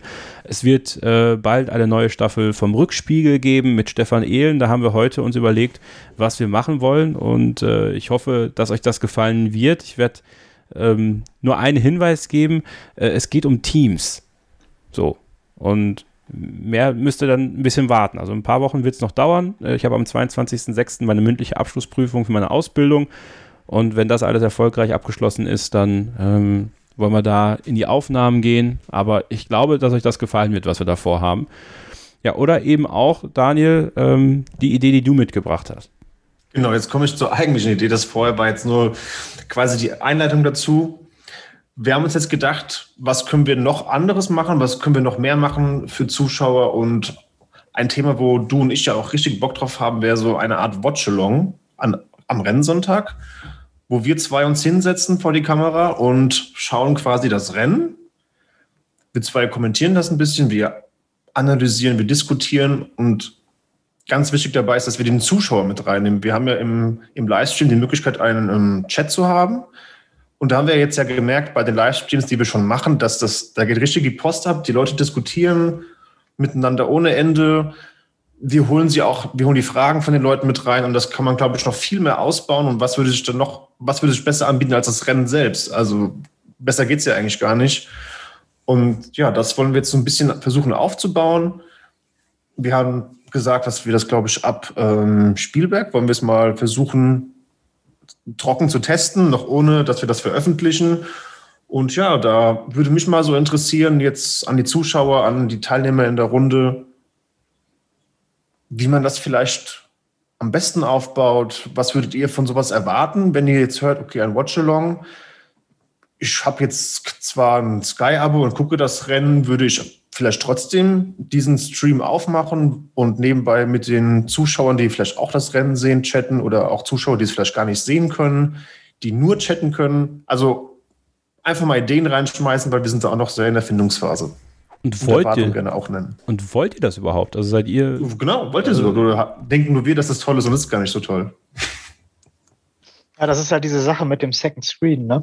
Ähm, ob man sich den, also dieses äh, äh, Chatten während des, des Rennens ist ja das, was, wovon die Telegram-Gruppe auch ganz äh, stark lebt. Ja, man merkt das ja immer, unter der Woche ist da relativ wenig los, aber sobald hier Race Week ist oder gar Rennen ist, da ganz schön viel äh, Betrieb. Ne? Also ich könnte mir schon vorstellen, dass der ein oder andere euch auf dem iPad aufmacht und dann entsprechend da in den Chat mal was mit reinschreibt. Und wenn das dann noch entsprechend äh, ja halt äh, aufgenommen wird von euch, also den Moderatoren, passiert da bestimmt was. Man hätte sogar die Möglichkeit, auch äh, sich dazu zu schalten. Also theoretisch. Ne, dann könnte man direkt sogar noch mit uns quatschen. Äh, Ach, okay. Naja, also das wäre was, was wir dann auch testen würden. Also ob das dann über Discord ist oder äh, über Zoom oder wie auch immer, dass man leicht eine Möglichkeit hat, als Zuhörer quasi auch anzurufen und mit, äh, mit uns zu sprechen. Weil ich kann mir halt vorstellen, wenn jetzt jemand halt zu Hause sitzt und nicht so wirklich jemand hat, mit dem er quatschen kann über das, was er gerade sieht, vielleicht wollen das ja manche so. also, wenn wir jetzt hier nochmal äh, so den Podcast-Revue passieren lassen, haben wir öfters mal gehört, dass hier doch schon einige Unzufriedenheit mit den Kommentatoren bei Sky so herrscht. Ähm, deswegen, wenn ihr das ein bisschen besser macht. Ja, ja ähm, Robert, was, was ist so deine Meinung dazu? Äh, ich habe eine grundsätzliche Frage. Wie würdet ihr das machen, dass ich synchron zu euch bin beim Gucken? So, und das ist, das ist das. Das ist das, wo ich selber nicht weiß, wie, wie das alles so, ob das so funktioniert. Deswegen testen wir das ja erstmal. So, das ist, weil das ist meine größte Sorge auch dabei, dass die Synchronität einfach zu weit weg ist. Ja. Genau, das ist die Frage. Das müsste man auf jeden Fall realisieren, damit es technisch funktioniert. Und äh, ansonsten finde ich das eine sehr gute Sache für alle, die gerne Formel 1 gucken möchten und wie zum Beispiel ich aktuell ak absolut keine Menschen in ihrem Umfeld haben, äh, die auch in Formel 1 interessiert sind ähm, ja, das fühlt sich dann vielleicht ein bisschen mehr danach an, äh, Formel 1 in Gemeinschaft zu gucken, wobei ich es bevorzugen würde, langfristig dann nicht mich einwählen zu müssen, sondern eine Gruppe zu haben, mit der ich Formel 1 gucke und mit denen ich immer sprechen kann. Aber ich finde, die Idee hatte ich sowieso auch, also das liegt irgendwie auch auf der Hand, dass ihr das mal macht weil äh, Kevin bei Sky am Kommentatorenstand ist ja sowieso für mich gesetzt. Ja. Das ist irgendwann ein Muss. ja. Okay. Ja, irgendwann vielleicht. Ja, es ist nur meine jetzt, meine Aussage. Helmut, was sagst du dazu? Also so, so ein extra Angebot zu liefern, was man und, und wie könnte das aussehen? Also nur zum Rennen, auch davor, danach, also was äh, oder überhaupt gar nicht? Also du bist ja noch mal, du bist ja noch mal vom ganz anderen Schlag hier. ja, also äh, ich bin ja nun auch schon über 50 und äh, so Multitasking ist dann auch nicht so meins. Also dann zwei Kommentatoren gleichzeitig zu hören, stelle ich mir schwierig vor. Äh, wenn ihr das besser macht ähm, als äh, die Jungs von Sky, dann gerne. Ähm, ähm, ich gucke auch nicht alleine, ich gucke häufig mit meinem Schwiegervater. Aber ich bin auch derjenige, der zum Beispiel Fußball spielt und spiele der Nationalmannschaft. Wichtige Fußballspiele als Dortmund-Fan gucke ich auch gerne mal alleine weil dieses Dazwischengequassel von anderen kann ich dann auch nicht haben, ganz ehrlich. Und ähm, äh, das äh, Nachhinein diskutiere ich wie hier auch gerne über alles. Aber wenn ich drin bin im Geschehen, dann möchte ich mich auch eigentlich zu 100 Prozent auf das Rennen äh, konzentrieren. Ich weiß nicht, ob es dann noch live mit dem Second Stream noch ähm, meine altersbedingte Aufnahmekapazität noch ähm, erreicht. Ist da hast du recht, okay, ja. aber es gibt ja auch zum Beispiel die Möglichkeit, wenn jetzt jemand sagt, okay, ich habe kein Sky, ich habe kein F1-TV, ich kann maximal irgendwie einen Live-Ticker irgendwo lesen. Vielleicht wäre es für die Leute aber auch cool, wenn, wenn sie vielleicht was Visuelles haben. Sie sehen zwar nicht das Rennen, aber sie sehen zwei Leute, die, über das, die das Rennen kommentieren.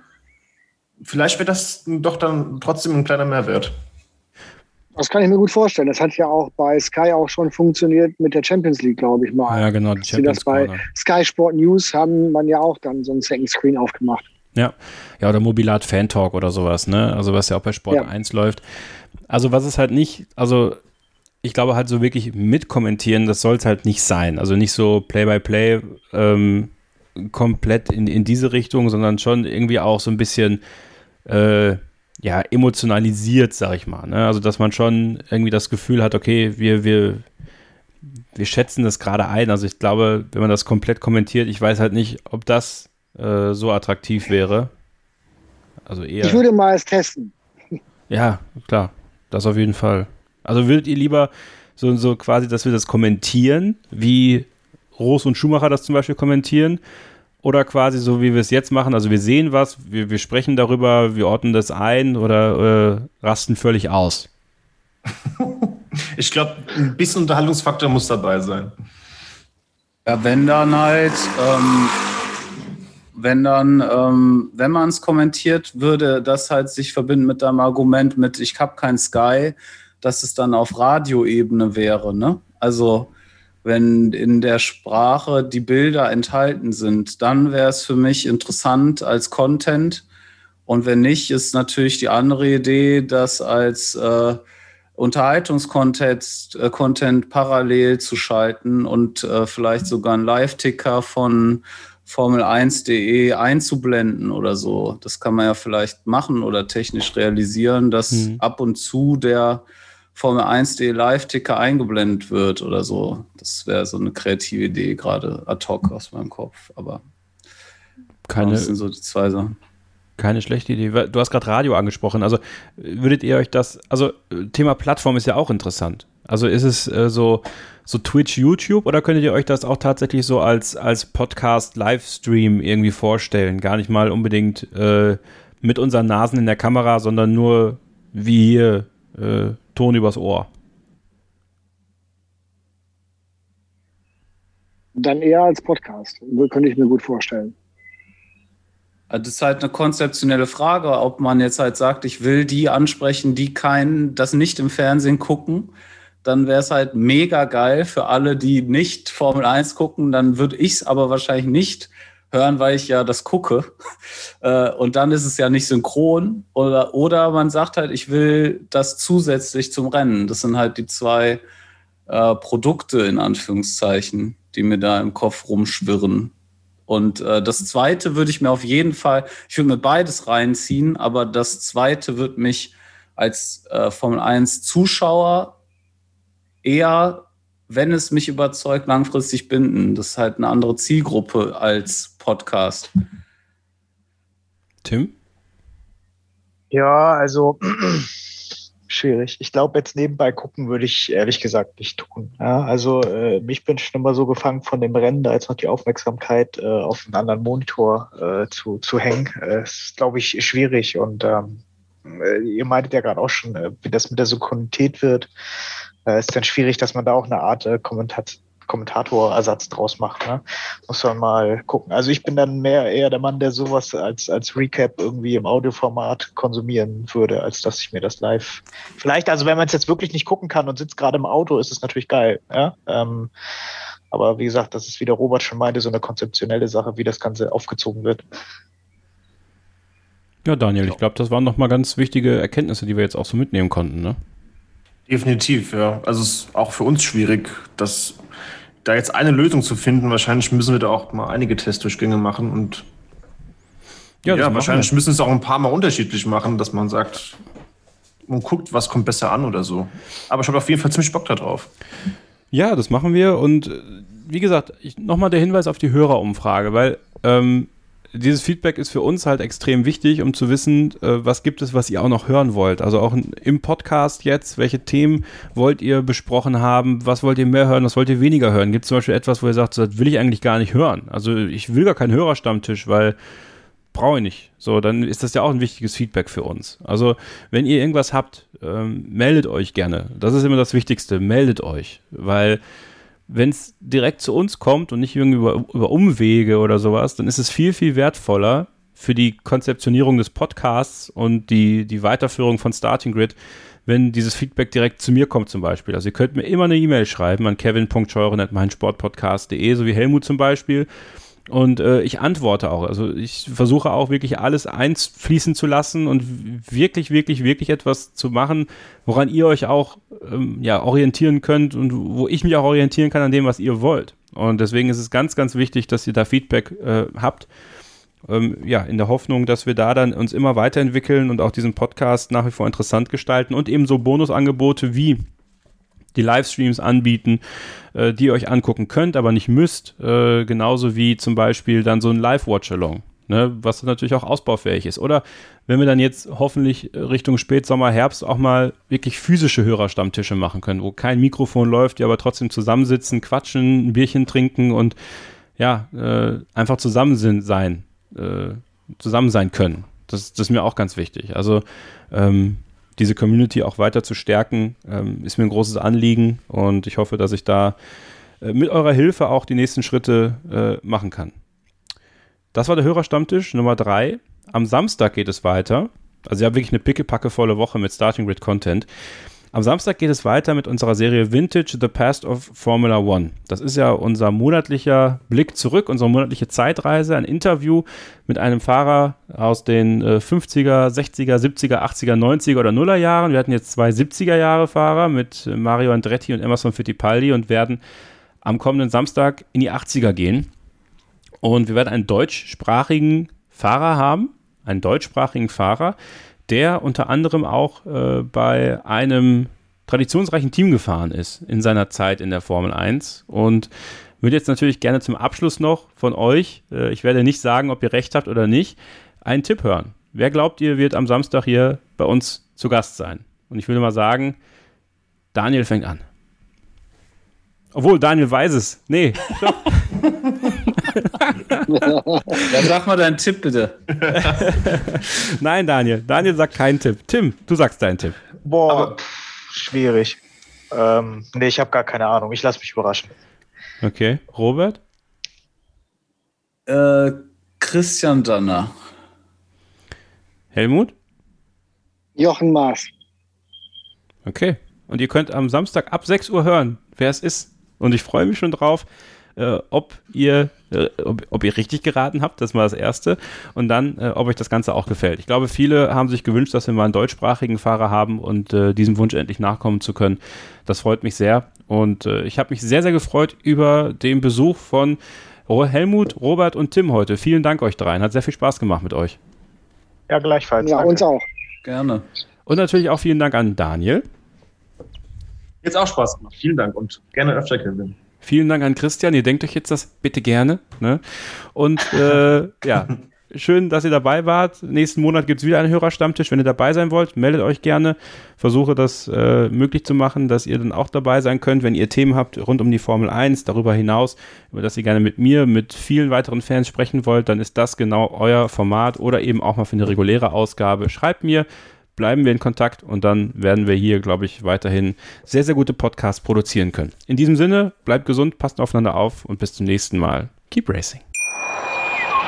Ich habe mich natürlich schockverliebt, weil die war wirklich ganz, ganz klein. So begann die Mensch-Hund-Beziehung zwischen Christina und Tierschutzhund Frieda. Und wie es danach, nach dem ersten Moment der Verliebtheit, so weiterging und welche Klippen es danach zu umschiffen galt, das hört ihr in der neuen Ausgabe von Iswas Dog, dem Podcast für harmonische Mensch-Hund-Beziehungen. Iswas Dog?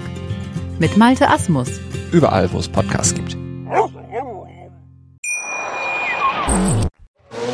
Starting Grid, die Formel 1 Show mit Kevin Scheuren in Zusammenarbeit mit motorsporttotal.com und Formel1.de. Keep racing Auf meinsportpodcast.de.